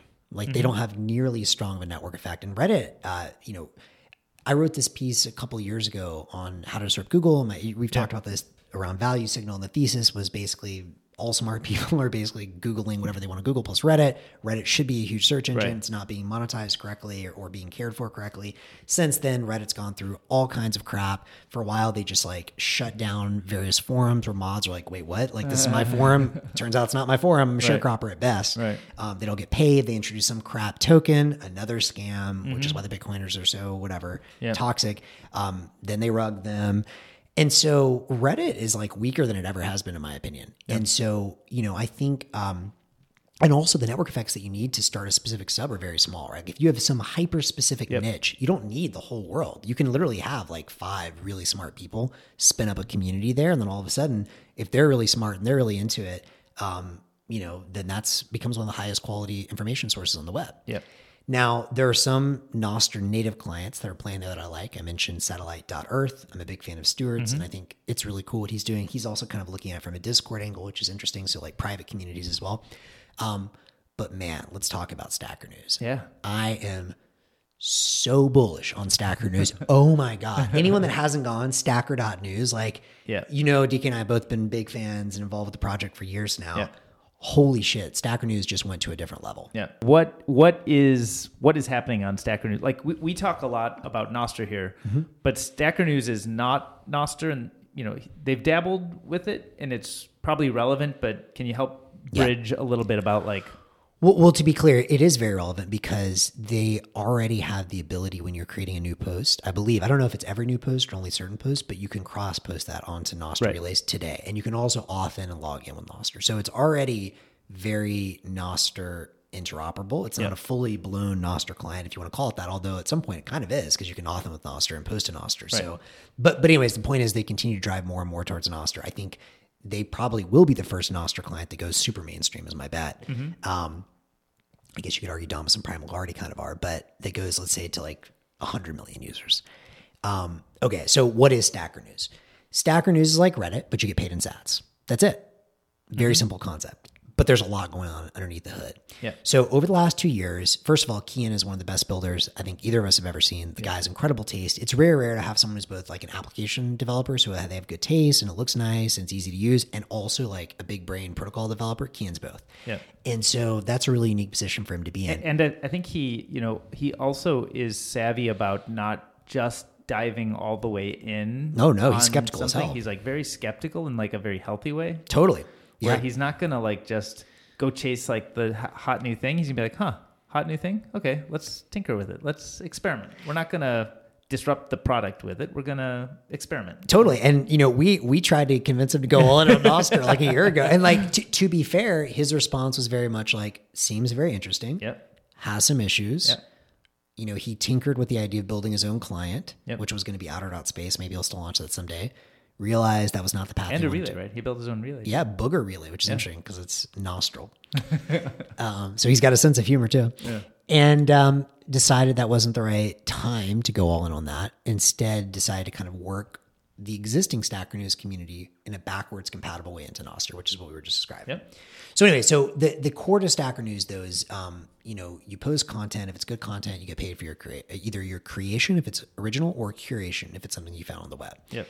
Um, now that's interesting for many reasons. One, getting paid obviously is interesting, but two, it's not just getting paid; it's also a value signal. And this is the thing that I've been most sort of interested in for years now, which is now that we have a brand new primitive in human history, we can attach information and value. That's huge. In fact, that is, in my opinion, what's going to be the basis of the next PageRank. Like PageRank, as you've described many times on the show, you know, creates trust by linking back to Stanford and then kind of like having that trust billow out or like kind of tree out. Well, now you can do similar things, but you can have various identities, which are also npubs and Nostr um, on the Stacker News site, that can also create a graph of who's apt who. And that's extremely interesting to surface what information is valuable. So if you are someone, and by the way, everyone can have their own unique view of the network, which is also fascinating. And that already exists within Stacker News today, where it's not just like one centralized server. It's everyone's individual view of the network is different. So I, you know, have upvoted or zapped a lot of things that you or, you know, Steve or other people have posted. So you guys are like higher in my trust graph Yep. weightings. Amazing. That means what my view of the network is going to surface information that you zap or people that you've zapped, like probably second or third degree connections, higher than maybe someone that's more focused on whatever other topic on there. Anyway, so Stacker News has slowly over the last two years become, in my opinion, by far the number one source of content about Bitcoin, Nostr, and Lightning information on the web. Yep. I use it every day for that. 100% agree. I have been using it for months. It's just the best. And they were already doing some cool experiments where they were, you know, running like one promoted thing a day. So you've got like, you know, 100,000 plus sats and donations, and there's a jobs board. So they have a little bit of money. They have to take some fees. That gets distributed back out to the users. And it's interesting because it's right now it's on like a, a lottery basis, which I don't like as much, but I think we'll get rid of eventually. Where, you know, if you vote, upvoted an article early and it gets a lot of other upvotes or, you know, Satoshis, then you get a higher proportion of that day today's rewards. Or Yeah. if you post a piece of content that's very popular and you know whatever, you get a higher proportion of the pooled rewards. Right. All kinds of extremely interesting experiments he's running about how do you assemble an economy online. Yep. Last week, Keyan dropped something that like I think changed the world. I truly believe it killed Reddit. And I, I'm not saying that like I say some things that are hyperbolic. like I really believe this killed Reddit. Like W- Will. it will. Yeah, yes, yeah. yes, yes. the, the seed has been planted. Yes, yeah. How about that? Agreed. And that is user owned subs, which he calls territories. Mm-hmm. And everything, of course, because it's based in Texas, is very uh, like there's cowboy hats and you know, it's a Wild Yeah. West. And, By the way, do you know how to get a cowboy hat? You don't Of have course. Okay, okay. You don't have to reveal the secret. oh damn! I I uh, well, the cowboy hat secret, but I think I figured it out. I'm not going to tell either. But um but you know. I You're definitely know. confident. Oh yeah, hundred percent. And anyone, if you get on the site, go to stacker.news, play with it. Don't take our word for it. Don't trust verify. it. It's just awesome. I can guarantee if you're at all interested in Bitcoin Lightning or Nostr, you're gonna love it. And maybe even if you're interested in other things, you will soon love it. Um, but make So sure you, oh, go ahead. make sure you get that that cowboy hat. And if you Yeah. don't know how to get it, well, my only advice is use the site. Yeah. And the site, an integral part of using the site is can post things, you can comment on things, You can tip things. tip things, and kind of it's kind of he calls it zaps too, right? Yeah. It's like I think was did he invent that term or that term was invented in Nostr and co-op adopted? I actually don't remember where it Okay. originated. but it's the same sense Same of thing. same sense, but just uh, yeah, just kind of in that in the forum kind of posting uh, ranking uh, style. Exactly. So, um, so yeah, I, I've been, I think one of the things that's really changed my relationship with Stacker News is getting the PWA. Oh yeah, yeah. So the, so if you've not played with PWAs, the you know, progressive web apps, basically it's a, a web app that it's, it feels like an app, but it's really just a website that has some special OS support to do things like, you know, I think it can keep like a local cache of some stuff that you've, you know, viewed before. Um, and it's got access to cameras, which Stacker News doesn't use, but but Mutiny does, right? Um, you can actually use the camera from the I web app. Oh, I didn't know that. Yeah, yeah, Interesting. yeah. Cool. I've got because you sent me I sent you some stats. I Mutiny thing back at one of the DZ sessions. Was that me or maybe was Steve? It That was, me. You. That was hundred percent you. Yeah. Okay. Yeah. you don't remember? You're like spreading, And, uh, spreading the word. yeah, I guess. um, well, I think you you were like demoing to me somebody like you were showing it off in front of somebody else, Could be. and yeah. you sent me a link or a gift or something via Mutiny, and then it was just like in my browser. I didn't have the thing installed, and then I have like access to this like magic internet money. There we go. Um, but I think the I think there's so much uh, around Stacker News that changes once you have like a PWA and it feels like it's an app on your home screen. I have it on my main home screen. I just tap it all the time. I'm reading stuff there. And I think the thing I like about being able to read stuff there is like you said, the value for value, just to, to make it very to make it very explicit, I think one of the problems that Stacker News is solving, which I don't think is large, you know, it's not very loudly talked about yet, but I think in the future, um, and, and, and a lot of this is due to LLMs, but I think in the future, you would have to be crazy to spend any of your attention on information on the public internet that is not tied to some digital scarcity. I would say uh, you already would have to be crazy. Well, I mean, yeah, kind of, yeah, but like we, we still do it because that's the way the platforms mostly work, right? Like if you ever open up, I'm mostly on Stacker News at this point. but I mean, like I, I still there's a lot of people who publish things on Twitter that I want to read, so I still open Twitter a lot. right. And you know, probably half the stuff would not make it past the filter if it required digital scarcity to post. Totally. Um, but and I think that's an important point is that when you post something, you have to pay. It's a very tiny amount, like Yeah. 10 Satoshis or something. And we'll get to territories in a minute, but like, even if call it that's less than a penny, that still kills spam automatically. totally, Yeah. And and again, that trust rank thing gives you more signal. So not only is it like we've had a relationship zapping each other on other stuff over the years, but now there's there's actually a new account that was created and it's willing to zap 10 sats or 100 sats or 1000 sats but it was just created yesterday and so like it doesn't it's not in that web of trust Yep. that we're already involved in right And so Totally. you be more skeptical and maybe downrank it and there's uh, so i just think there's so much signal and as as yeah i think we're going to get you know orders of magnitude more content on the public internet orders of magnitude more spam it's going to become untenable where like uh, you know if the platforms exist and i think they do and will I can't imagine consuming any content that's not coupled with some sort of trust, and I think that trust mostly has to get established via like digital scarcity. I agree, uh, hundred percent. And and this this has been the reason. And one of the things I'm still most excited about is what is the future of search and you Yeah. know discovery going to look like. But like the way I look at it is, you know, in the the future of the web, you're not only going to have these eight trillion or sorry, eight billion humans. You're going to have eight trillion machines and all kinds of like LLM produced crap. Some of it's great, some of it's crap. But you know, Stacker News already is showing the power of having this value signal in a small community.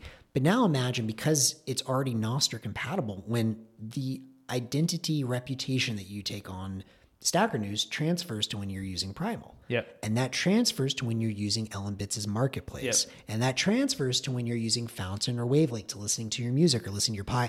You, you can start to see very quickly how those that can, you know, lean into Nostr. Yeah. And by the way, I'm sure we'll talk about our tournament as well. One of the other things that came up in Tokyo is the need for, and I think he's the only provider now, maybe Keyan should do this as well, but to use basically an API that's like trust as a service. Oh, th- that Artur is providing that I, as a service. I think he is, but that was like a very common, like for example, you know, uh, Oscar at Fountain, which is a podcasting app. He would like to be able to do promotions where it's like, hey, I'll give whatever thousand sats if you listen to your first show on on Fountain, but I want to make sure you're not a um, a bot. yeah, you're not just spinning up accounts and sucking off the totally thousands of. or i want to make sure that you're like at least you know somewhat engaged with Nostr. so maybe it's it's a low threshold but i want to have some threshold that you've like been around for x amount of time or Right, like right. enough people have vouched for you and so all of a sudden now he could pay artur or Keyan or someone for that data and just Yep. be like hey for any npub that wants to sign up give Yep. me a thumbs up or thumbs down I should be careful with that a thumbs up or thumbs down on uh, on whether i should give them a thousand sats or not Yep. so i think that kind of identity as a service thing is going to be very valuable Right. I know um, Artur had done a lot with that a mm-hmm. while back, and more recently, and we can talk about this, but he's been working on Spring mm-hmm. mostly. So is is the trust network that he's built? I think it's already available as an API, but is that the kind of stuff that Fountain's using, or You know, I tried to. I don't know if they ended up working together or not. I think Snort and Kieran were using Okay, yeah. Artur's stuff. Yeah. I think, um, and I know that was kind of like a less priority, less of a priority for him since he started working on the browser. Mm-hmm. Um, so I don't know where all that stands. If he's going to continue to prioritize that, or if other people will. But like, it's a valuable service, yeah, and it will continue to become a more valuable service as other new apps basically want to access this graph, the the the web of trust. And, and is the web of trust? I mean, I- I know I know Artur's worked a lot on it, and you know he he generally builds great stuff. Uh, I think the web of trust in Stacker News is a non-Nostr web of trust, right? but it, it, it could be compatible, right? Right. So my understanding is yes, it started off non-Nostr, but as increasingly either people are offing with Nostr npubs, or I don't know if he's Kia may have converted every Stacker News account to an npub. I'm not sure. Okay. But in theory, um, if he hasn't already done that, he will. Yeah. And in theory, that could just be exported anywhere. Right. So I I've spent enough time with Keyan to kind of know why I'm comfortable with it. But I think a lot of people will look at Stacker News and say, "This is another centralized service. This guy's going to rug pull us as mm-hmm. soon as he gets you know some takeoff." So how how should somebody who doesn't have as much experience working with Keyan or like, can you help help share why uh, why Stacker News is not a rug pull on Nostr, but it's actually Yeah. a you know a good con- a good contributor. Well, first, before we even get to that question, Yeah. I, I wanted to mention why you should even come to Stacker News in the first place. And we've hinted at this, but I want to make it explicit. So last week, Keyan launched Territories. Right, yeah. And Territories are user owned subs. Now, this is incredible because it takes some of the best parts about Reddit, which is again what the beauty of the internet is the long tail of all kinds of bizarre and random and weird stuff that people are interested in. And it lets people that are interested in those things be admins with two differences. One, in theory, you can own that territory, mm-hmm. although that gets to your question today, it's still centralized, but in theory, over time, you actually do own that. And two, you get paid for the work that you do and you can set your own economic policies. So one, I think he has two different pricing options. You can either pay like, uh, or three, a yearly SaaS, 100,000 sats as a service fee. Uh, uh, that's a, sorry, a monthly fee as a yearly fee, or you can buy it outright for like 3 million sats. Very interesting. Um, you can also, once you become an admin, you can set your own economic policies, which is fascinating. So, you know, in the past, the site was only focused around Bitcoin, Lightning, and Nostr and some tech uh, and meta stuff around the site. Now, I think he and Kevin, with whom he works, had a bet that in the first week they would get 12 subs. And I think in the first three days they got like 50. Now uh-huh. we're up to like, or they got 40. Now we're up to 50 or 60 or something like that. I have to go check. I know I personally manage three subs right now. I know mm-hmm. you have at least one, Yeah. which I use. You have videos, You've got San Francisco. Mm-hmm. Uh, are you open source? open source, And what's Hip hop. Oh, hip hop. Okay, I don't by far my most active one. Is it? Oh yeah, I'm like I, I'm like addicted. Is it like Spotify links or YouTube links? or- YouTube links. That's where I start. Like I'm just basically sharing a ton of videos that I like, Uh-huh. um, I, and then I'm starting, and we're starting to get kind of discussions on there too. Like some dude I don't know even who it was asked their favorite Kanye album last night. Right. I'm not a big Kanye guy, so I kind of said, you know, I like I like his beats, and the first one because of the features. I like it because most F's on there. um, but but but it's cool. Like you know, more people are starting to have these discussions, and I'm just posting tons of videos I like, and it's freaking awesome. And you know, I use that one. Culture is fantastic. All kinds of weird stuff on there. History is really fascinating. Your video one is fascinating. Podcast is a great one. Yeah. I saw your recommendation for this Right. new AI one that I liked Yeah. a lot. Did, did you listen to it? seventy percent through Okay, with it or sixty percent through. It's quite good. Yeah. We should talk about that too. But anyways, the point is, all the things I love about Reddit slowly are coming over here. But now the people that actually work the soil Yep, are getting yep. paid, which is great. There's value rank and trust signal, which means I can better figure out what's good information and what's not. Yeah. Um, and I don't know. I just I just love it, man. I've, I've been a Reddit fan all my life. It seems like, and um, been very sad to see the way Reddit has gone. And I think Stacker News has a chance to take the beauty of Reddit, reopen it, remonetize it, and potentially create a new information discovery engine on top of it. So I'm just I'm incredibly bullish on all that. Additionally, I think that, you know, I made a tweet the other day and I actually really believe this. I think this has the potential to be way bigger than anyone realizes. Mm-hmm. You know, the search engine stuff is really big on top of it. Like, even if it's just Reddit, I mean, Reddit, whatever, I forgot their last private valuation was a $10 billion company or something. If you've marked down halfway, multi billion dollar company, they haven't really monetized it very well. Ads are not the right thing there, in my opinion. Yeah. Um, Stacker News already has some interesting stuff. One, you know, subs alone, people are paying a lot of money for subs Yeah. already. That's interesting. They have the jobs board. There are the promoted, you know, tweets. There's there's or um, posts. There's a lot of different ways that could go. But where I think things get crazy, so you've got that as phase one. Then you've got the search and discovery. There's probably some really interesting business models around that. Where I think things start to get crazy is, you know, I, I love have historically loved a lot of the ideas that Balaji puts out. Um, I wish he wasn't so shitcoiny, um, but say la vie. Like I, with a lot of guys like him, I just like take the good ideas, Yeah. strap out all the unnecessary token crap, Yeah. and just be like, okay, the network state, a fantastic idea. You don't need a token, like all that silly. But what if this is what he's getting at? You know, I'm starting to form communities with new people that I don't know Yep. online around shared and common interest. And we're establishing today, it's me as a dictator of my own, but maybe in the future, there'll be more, you know, um, multipolar governance schemes that are come up with where we're collectively governing this new online nation state Yep. Or whatever you want to call it. And hey, by the way, we can now crowdfund resources. Hmm, wonder what we could do with that. Maybe like, oh, I don't know, buy some land somewhere. and I can And just we already have territories. we already have territories. Why not bring that from the digital into the physical? So I if you squint, you can kind of start to see like, wait a second, maybe this is the new form of like opt-in governance and collective resource gathering where we can build our own governments and communities. Yep. Seems really promising. I think it's a really attractive idea because you know anytime institutions have been around for a long time, they also get captured and sort of ossified by the players. And you've, you've seen this. You've followed any of the Harvard stuff that. I, honestly, at this point, I just yeah, all the you, you look at these, these things that are like you know, his, you know, these things have been around for hundreds of years, and they're like kind of rotten inside. All it's, the way. It's hard to think of any that are not. Yeah. And I and I'm I'm not trying to be pessimistic. I don't know. Maybe that's. I generally am like, hey, like let's build better new things. I I don't think you can adapt the old systems well, but I think the concepts of network states or of territories, and can you can you assemble people digitally and then take that into kind of collective action to the physical world? I think it's a great path. So I think Balaji's insight on do it first digitally and then use that to go um, into the physical is is I I think it's the right path. Yeah.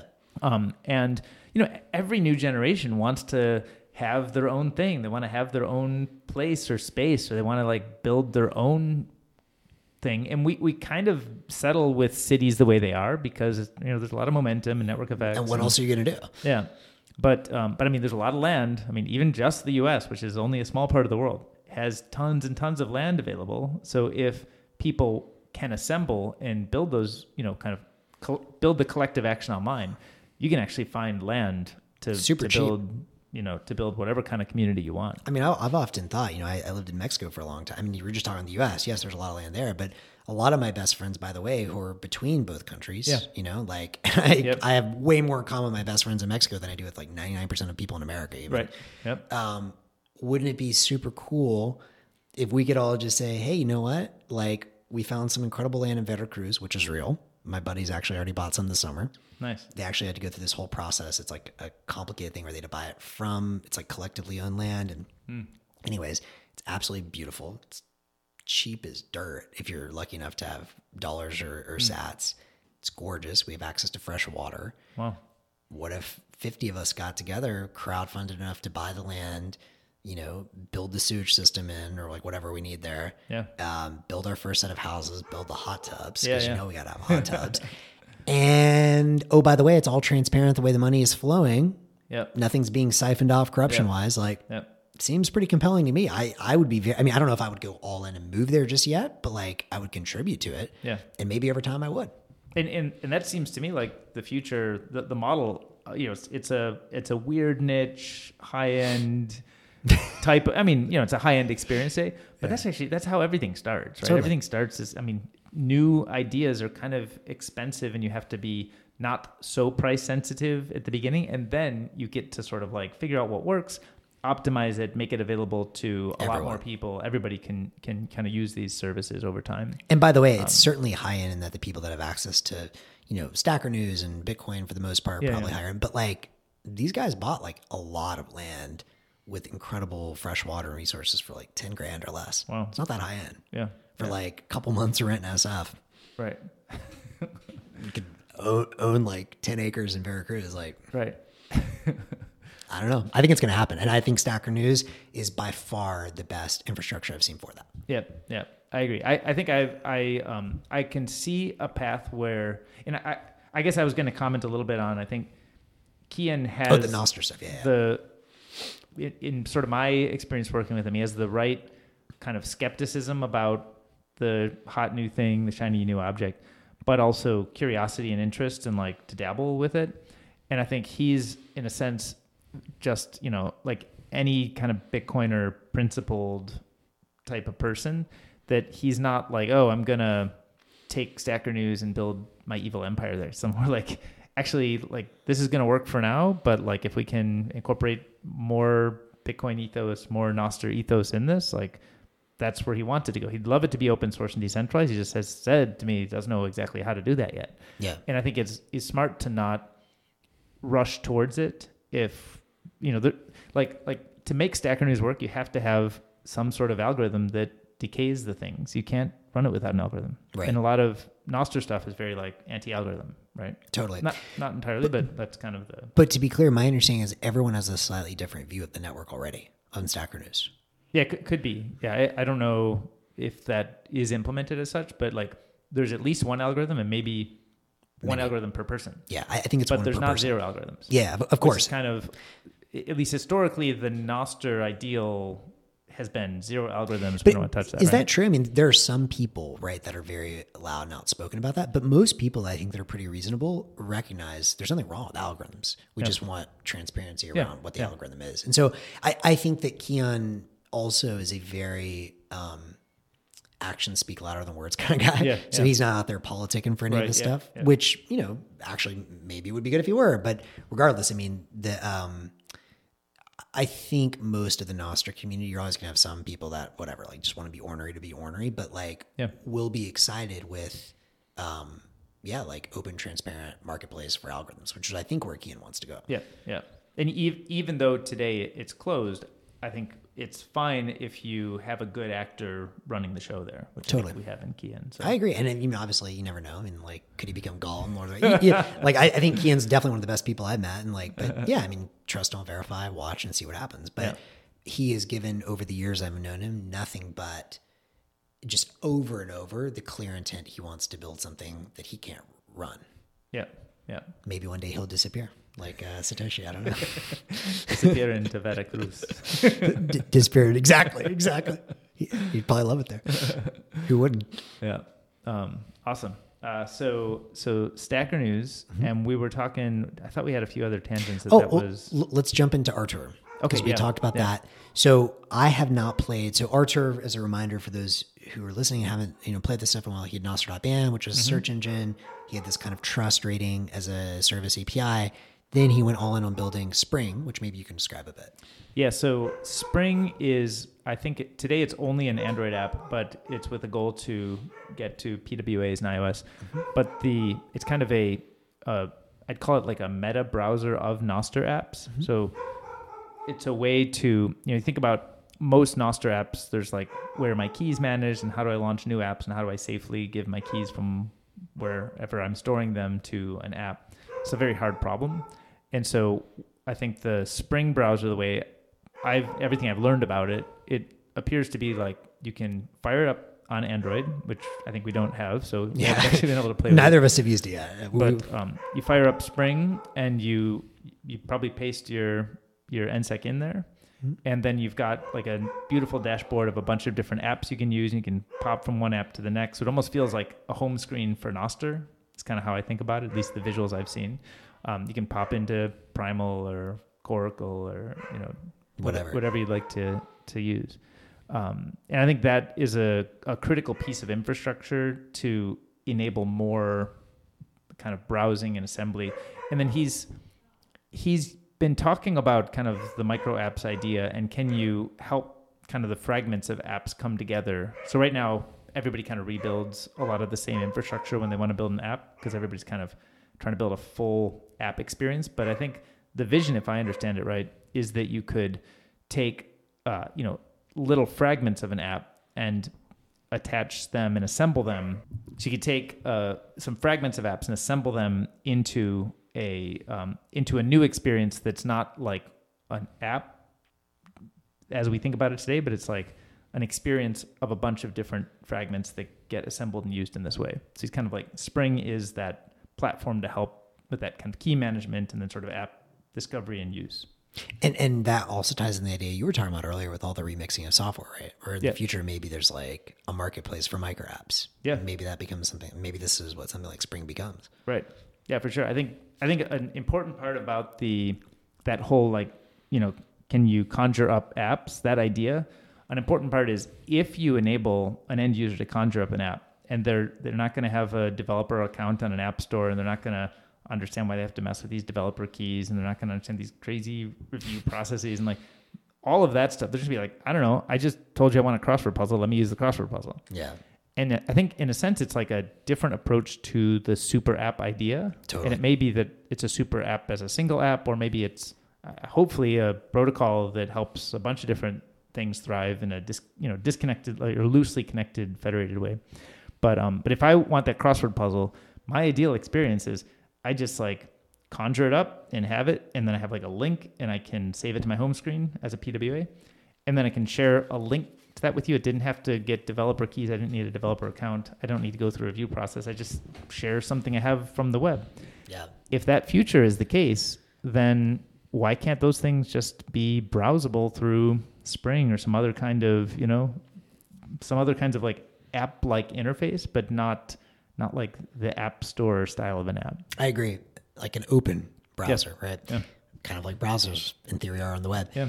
I um, obviously can't say too much either because I haven't used it. The two things I will say one, two things on Artur's app, the browser. One is um, I was really excited to see on Stacker News people seem organically like multiple people are talking about how much they loved it. So that's great. Can't wait till I can try it. So it seems like he's going in at least a direction that some people like. Two, I like that he's thinking a lot about this trust strength thing as well.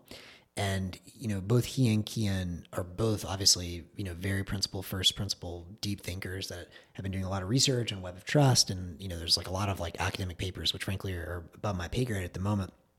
And it seems like Artur's experimenting stuff where people can kind of like adjust their own weights. And, you know, I think maybe there's like some auto weighting and maybe you can like dial up someone that you think you should have as more of a trusted node in the network, dial down and, um, you know, kind of a let your, um, your own trust view of the network evolve that way. Um, but so I, I, I think that's the thing I'm probably, besides the fact that he's building a browser, most excited about is that he and Keyan are both figuring out how do you create an infinite number of views or an infinite numbers of trust windows into an mm-hmm. open decentralized network. I think that's like a fascinating intellectual question. Right, right.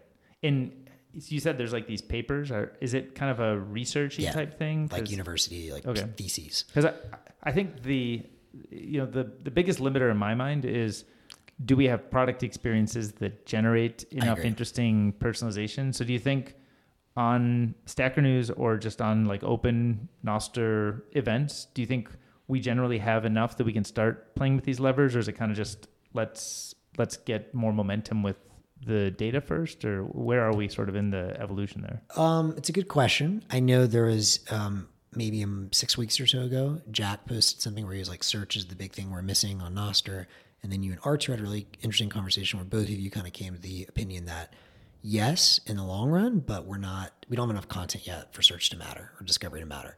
Um, so probably true. We just need to get more apps, more content before this stuff matters a ton.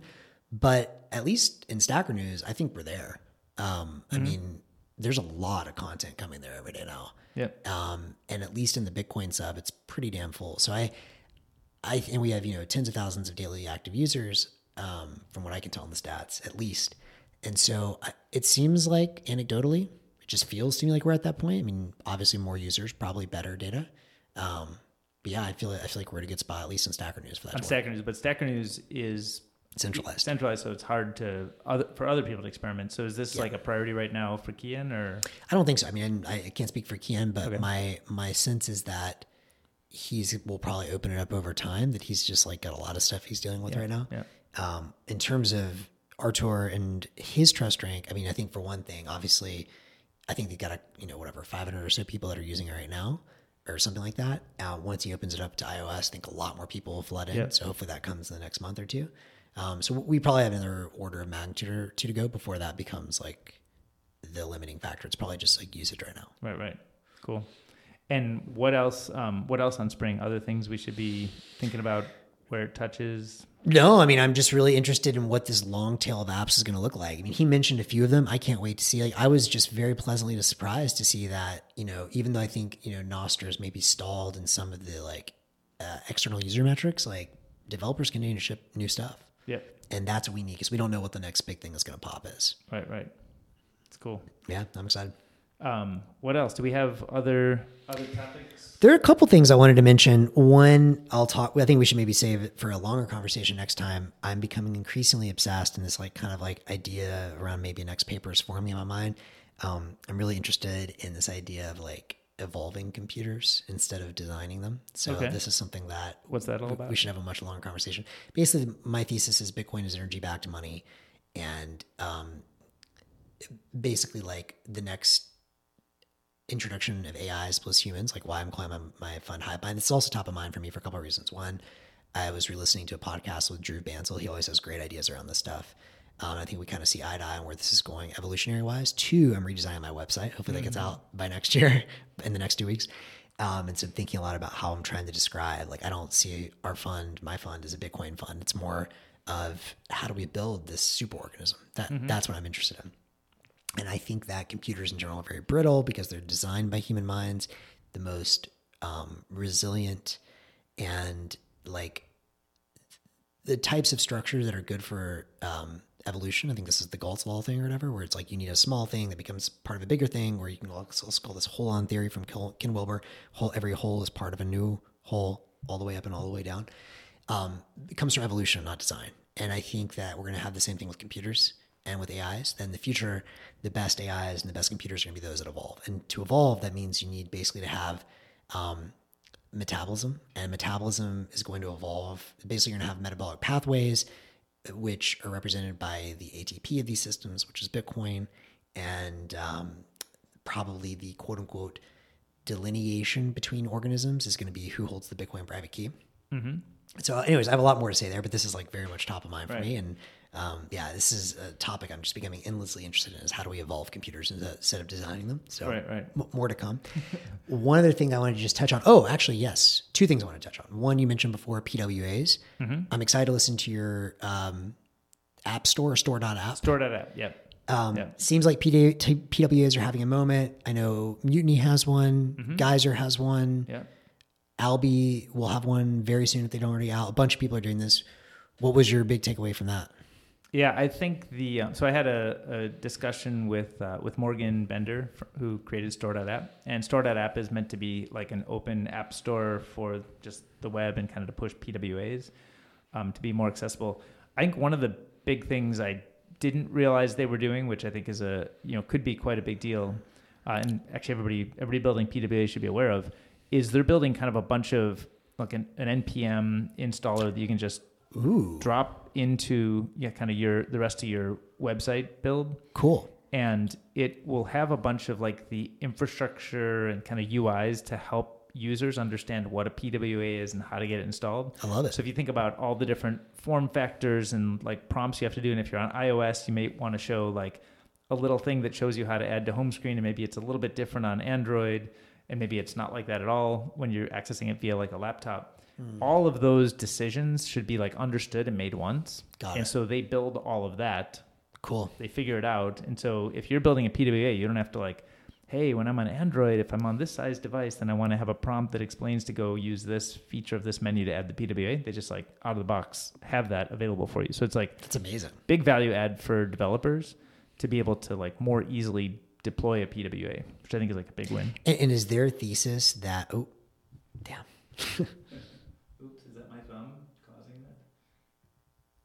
I think it actually. I think it actually is. Oh, I think it does not stop it. I think it just stops the video, oh. but it's still recording. So. um, PWA's store.app, is there a thesis that there like there's like a window of time right now where people are just getting frustrated with the app stores either censoring or making it difficult to launch new kinds of apps and that eventually everyone goes PWA? Yeah, I mean, he um, he he bought the domain. I think he said he was like the first .app domain ever because he's been I think in like 2018, 2019 when when .app domains went around. I think he, you know he, he was one of like the very first few seconds because he had this idea he's like wanted to pursue. Um, and It's a he, good name. he didn't actually start pursuing it until Web Push was I think announced last summer and is actually now broadly available. And just being able to like give push notice to a PWA is like a big deal and a game changer. So he's kind of like been noodling on it for a long, long time. We talked about stuff that happened 15 years ago, but um, but the fact that he registered the domain so recently and then he um, and then he actually you know because of this web push announcement he said okay now's now's go time um, but i think he sees like this future where the app stores are you know increasingly under some regulatory scrutiny and so they need to be um, savvy about you know kind of giving more right? So you, you see like apple could just say we're not supporting pwas instead they're like we support pwas Right. look here's push notice It gives they're like, them regulatory cover. they get like they show that they're just sort of adapting to what the world wants and not pushing people through their app store you know is kind of i think how the regulatory narrative would work on their side. Um, but i think there is like more openness being pushed throughout you know throughout the ecosystem and you know so I, I think they say like look there needs to be a more open provider now i don't think i think he's like very pragmatic and open-minded but you know I don't think he has all the answers to this. Like, so Yeah. how do you ensure you don't, you know, create the same kinds of problems like regulatory problems that existing app stores have if you get big? I don't think he has a specific detailed plan of how that's going to work. I think he's generally like oriented toward trying to do the right thing. Right. And so you kind of probably have to just play it out, get momentum, get the thing going. Maybe, you know, and we talked a little bit about Nostr. That's what I was going to say. Yes. Uh, if only there were an open protocol for identity and right. But but I think it I think it actually echoes a little bit of the Stacker News style of like when you build something kind of more traditional, centralized, you can you can do it faster. You can make it make the UX simpler. You can kind of get off the ground. And if your goal is, I don't need to invent the technology that enables like information to be served in multiple relays. I just need to make a great UX. Like let's optimize on that first. And over time, maybe we can figure out does Nostr win, does Mastodon or some other service win? Like you can kind of be agnostic about the layer there and Yeah. don't race toward any given layer. Um, I think that's I think that's how I at least characterize his view. That's sort of you know my my observation of Well, yeah, I'm excited to learn more. I was excited to see a lot of Nostr and Bitcoin apps. Um, looks like are now listed on their app store. I know Yeah. at least some Mutiny is, and a couple others. yeah Um, so that was very cool to see, and it sounds like they're at least open to learning more about Nostr and Bitcoin, Yeah. which is cool. yeah Um, it also reminds me when you talk about the npm stuff. Alby was playing with this idea, and I would love to see this. I've been thinking about this idea since I was at my last fund for years now. Anyone that ships anything, but like little packages, right, little like software packages, Yeah. it makes so much sense that they should get paid some Sats when that stuff gets downloaded, right? Like I cannot wait for a day when open source is just supported by like, okay, you know, you want my little package in here, it costs you know one Sat right or 10 sats, which for an individual user, it's nothing. But, you know, you get 100 million downloads, that starts to really add up. right. And, And so- how do you? Yeah, I guess the challenge is how do you How do you like, how do you create like that. differential pricing? Because I think most of the issue is like sometimes when you use a package, it's basically going to go into some other free open source thing that nobody's going to make money on or nobody intends to. You know, it's just like net good for the world, and you wouldn't want to preclude or exclude those things from being able to happen. And sometimes it's going to be an important part of a thing that gets sold to a corporation Adobe for or something. multi-million dollars, right? it's a good question. I don't how have a do you, like- answer. I mean, one answer is that everything has a cost, Yeah. including the like good stuff for the world. Maybe it's like only one Satoshi, but kind of in like the same spam prevention way. Like I think, I think one thing, Mm-hmm. you know, that's really coming around my idea around this sort of evolving computers and stuff is that there's no such thing as free ever, right? Like there's like really cheap, but like, you know, certainly with AI stuff, every time you're on a GPU, that has a real energy cost. Too cheap to meter. Interesting. Well, Isn't that a Kevin Kellyism? it is. I, It's been a while since I've heard that one, but I don't think that, uh, I'm not sure that applies anymore because now we can like meter everything and like, you know, I, I don't know. I mean, I, I, I, this is an opinion I guess I hold a little less firmly. Maybe there are certain things that should just be like f- free flowing. Um, but you know, when there's even a one Satoshi, you know, whatever cost is it, that does potentially pay the cost of like someone's running a server somewhere for that, or someone is, um, I don't know, like paying some minor electricity cost or something. I, I don't know. I mean, it, that maybe maybe there will be a way to do it conditionally. If you want to just contribute it for free, you can. And if it's like something that's used under any kind of like money making scheme, you have to pay for it. I, I could be open to that too. But I do think in the future, my guess is that, you know, I've been thinking a lot about sort of information and entropy and energy lately. And this is mm-hmm. a whole nother like rabbit hole that's like related to my evolving computers thing. Yeah. We can have a much longer discussion about this. But one way I'll just kind of workshop some of these ideas. Yeah. One way that I think about entropy is the opposite of information.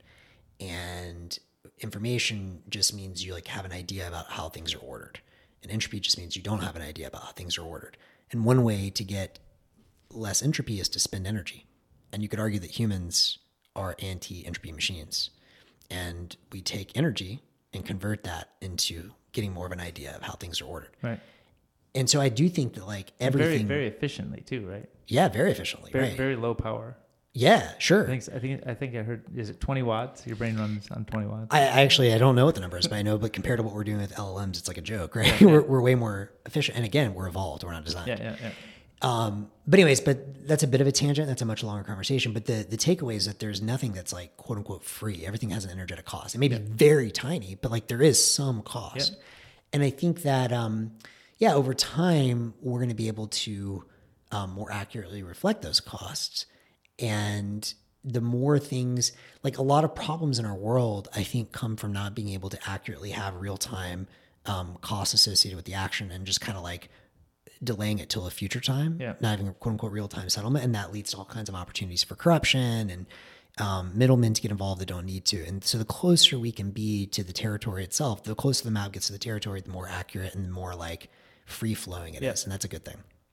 Anyways, that's a much longer conversation, but uh, I forgot exactly where I was going with that right now. But You were workshopping your thesis on energy information and something with like basically being able to more accurately ref- reflect the cost of things. I, I forgot that. What was the point before that? We're talking about. uh jeez. Yeah. Anyways, it'll come back to me, but this will be a much longer conversation. But in general, I'm interested in more accurately reflecting the energetic costs of things in real time. Right, right. And I think that creates a better, like, I think the closer we get to truth, the better it is. Mm-hmm. And I think that a big way to get closer to truth, and a big part of my thesis around Bitcoin has always been that there is a true energetic cost, at least in this dimension to everything. Yeah. And the more accurately we can reflect and pay it in real time, the better. Um, and so, yeah. Yeah. All right. I'm in. more, more, more to come there, but that's something that's like really kind of like I'm noodling on these days. Cool. So we somehow got from PWAs to energy and, and entropy and digital scarcity again. Yeah. All roads lead to Bitcoin. All right. I mean, it really does. I mean, I, I know, and I know, like my friends, people must be super obnoxious. By the way, I'm trying like really hard the bull run coming to like not. I do not want to be the fucking Bitcoin guy, but but it is true. Like it's like you know, How was your Thanksgiving? I well, the good news is, um, yeah, like I I really try and avoid that. I do not want to be that guy, but like yeah, the people close to me, I've already explained my thesis. They either get it or they don't. And but the way that I always talk about it is Bitcoin is energy backed. Like all I'm in, like forget Bitcoin. I'm just interested in kilowatt hours. I'm just interested in calories. And um, yeah, m- more to come on that. That's why like what I'm spending a lot of time thinking about. But eventually, everyone will understand Bitcoin is just a ledger of calories, and that's uh, it's really important because that's what the universe runs on. Right. So it's not a voting mechanism or Well, it is in the sense that calories are a voting mechanism, like, I guess, in some sense, right? Like, whatever the joules kind of vote to reproduce or not, in a way. right. I don't know. That, that, yeah, that's a le- weaker link, but well, uh, you know, I guess as the world, as the world continues, uh, you know, more people. I, I- get that. You know, do you have an estimate of how many people probably get or understand Bitcoin or Nostr or Lightning or any of these like order of magnitude? Do you have? Yeah, I read a paper that talked that there's a couple hundred million people that have like interacted with Bitcoin in some way, shape, or form. Um, I'm assuming most of those have come through like custodial services or exchanges. Um, interestingly, I have to go back and look at the numbers, but I think more outside of the US than inside the US, which is interesting um, and kind of makes sense. In terms of how many people do I think actually understand it, I think very few. And like, I don't think anyone fully does, right? Like, you know, very few people, for example, that I know really take this energy lens to it. And, I, and I personally think it's like the most important lens. Yeah. And there's like two or three that I think that are really taking that in the whole world. And I'm not saying other people don't have like pieces of that. Uh, I consider myself to have a piece of that, but not all of it. Um, but it's uh, yeah, it's just like an end, endless rabbit hole of interesting Right. Well, well- inquiry. we don't want to have a yet another Bitcoin podcast, so we'll uh, We'll- we'll stop there. we'll focus on the Nostr. Yeah. Any any what other else? Anything else? Oh, one last thing I did want to talk about and just get your take on on Stacker News is um I don't know how do you say his name, Ezekias or Ezekias or whatever the guy. I think it that's was by EK. EK. Yeah. cool. That makes it a lot easier for me. He works with Keyan on Stacker Yep. News and appears to be a good developer. Um, he recently started a an Oracle sub, Oh yeah. yeah. and as part of the Oracle sub, he started a Delphi.market. Now I am so interested in this. This is a prediction market site. Oh, is I didn't realize. So Delphi.market It's his project. Mm-hmm. Oracle sub territory are they're both EK. yep. Oh, okay, cool. Yeah, yeah. And um, I've been, you know, asking this question for years. When are prediction markets going to take off? I'm curious your thoughts on this. And you could argue, well, they kind of do around presidential elections and the price of Bitcoin and sports betting. Those are all prediction markets, fair. Um, but you know, you may remember. I remember when I was at my last fund, I was pretty excited about uh, what Joey Krug and those guys were doing with Net- Augur. Oh, right. Okay. And obviously now I think that they just picked the wrong thing to build it on. But I think the idea is fantastic. And so Um, I wonder, you know, EK was making the prediction on his prediction sub that this will be the bull market when prediction subs take off, uh, um, prediction markets take off. What does that mean? I don't know. Um, we'd have to ask his sort of acceptance criteria for that because you could argue that they already have for sports betting or for betting on the price of Bitcoin, the options markets. Right. Um, what is your take on this? Why aren't prediction markets much bigger for everything? And do you think we'll get there?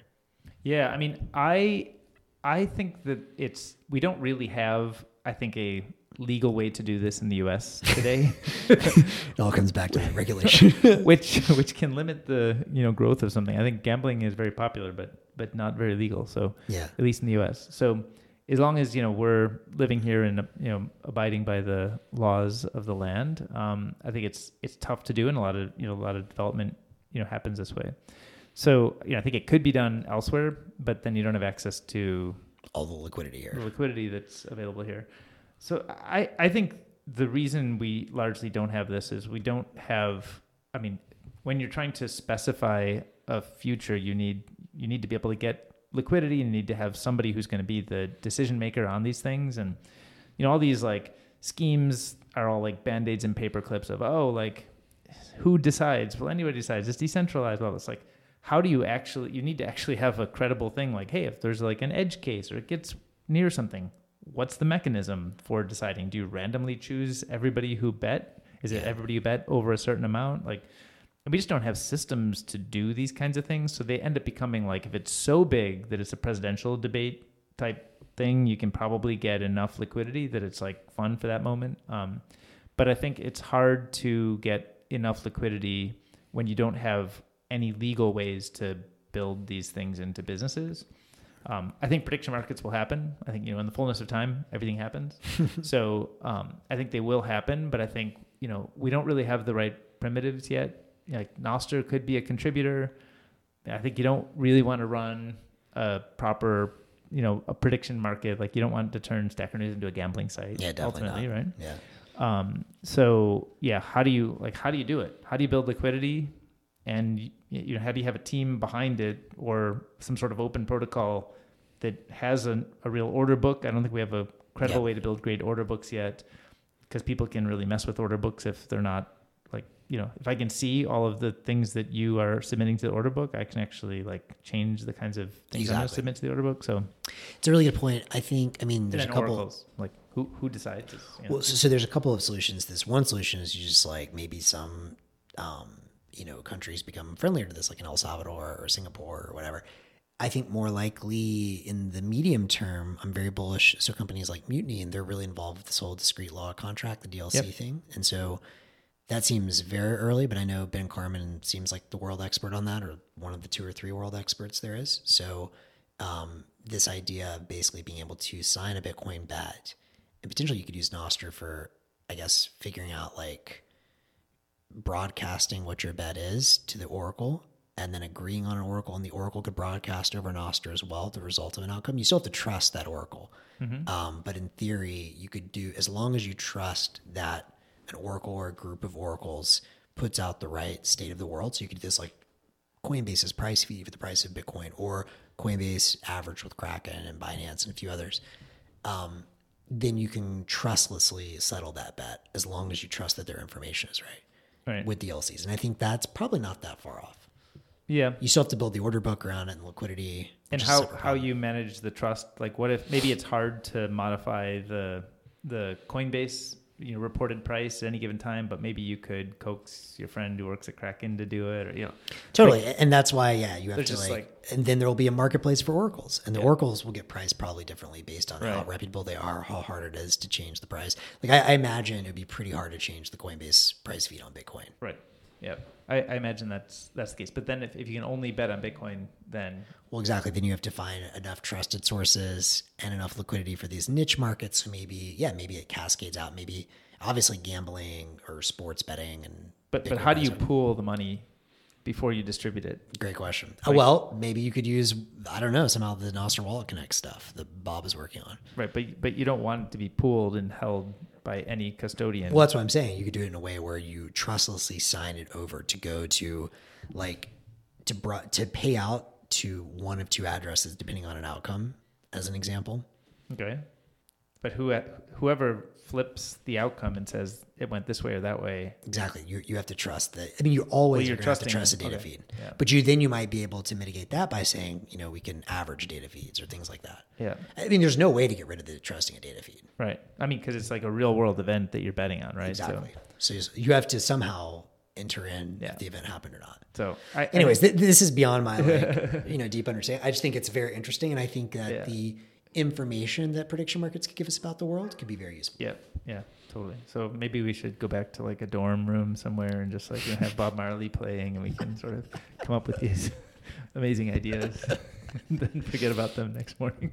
Forget about it the next morning. Before we do, we'll record a video to send to Artur and Keyan because they can actually build stuff. or Pablo, because everyone knows that guy has a lot of free time n- nothing going Right, on. nothing going on. Right? So All right, All right. Shall we? uh Shall we wrap? this was a good one, man. This was good, fun. Good Yeah. holiday. Uh, good holiday rep. Yeah, yeah, it's good. Okay, All thanks, right, man. Dan. Thanks for having us.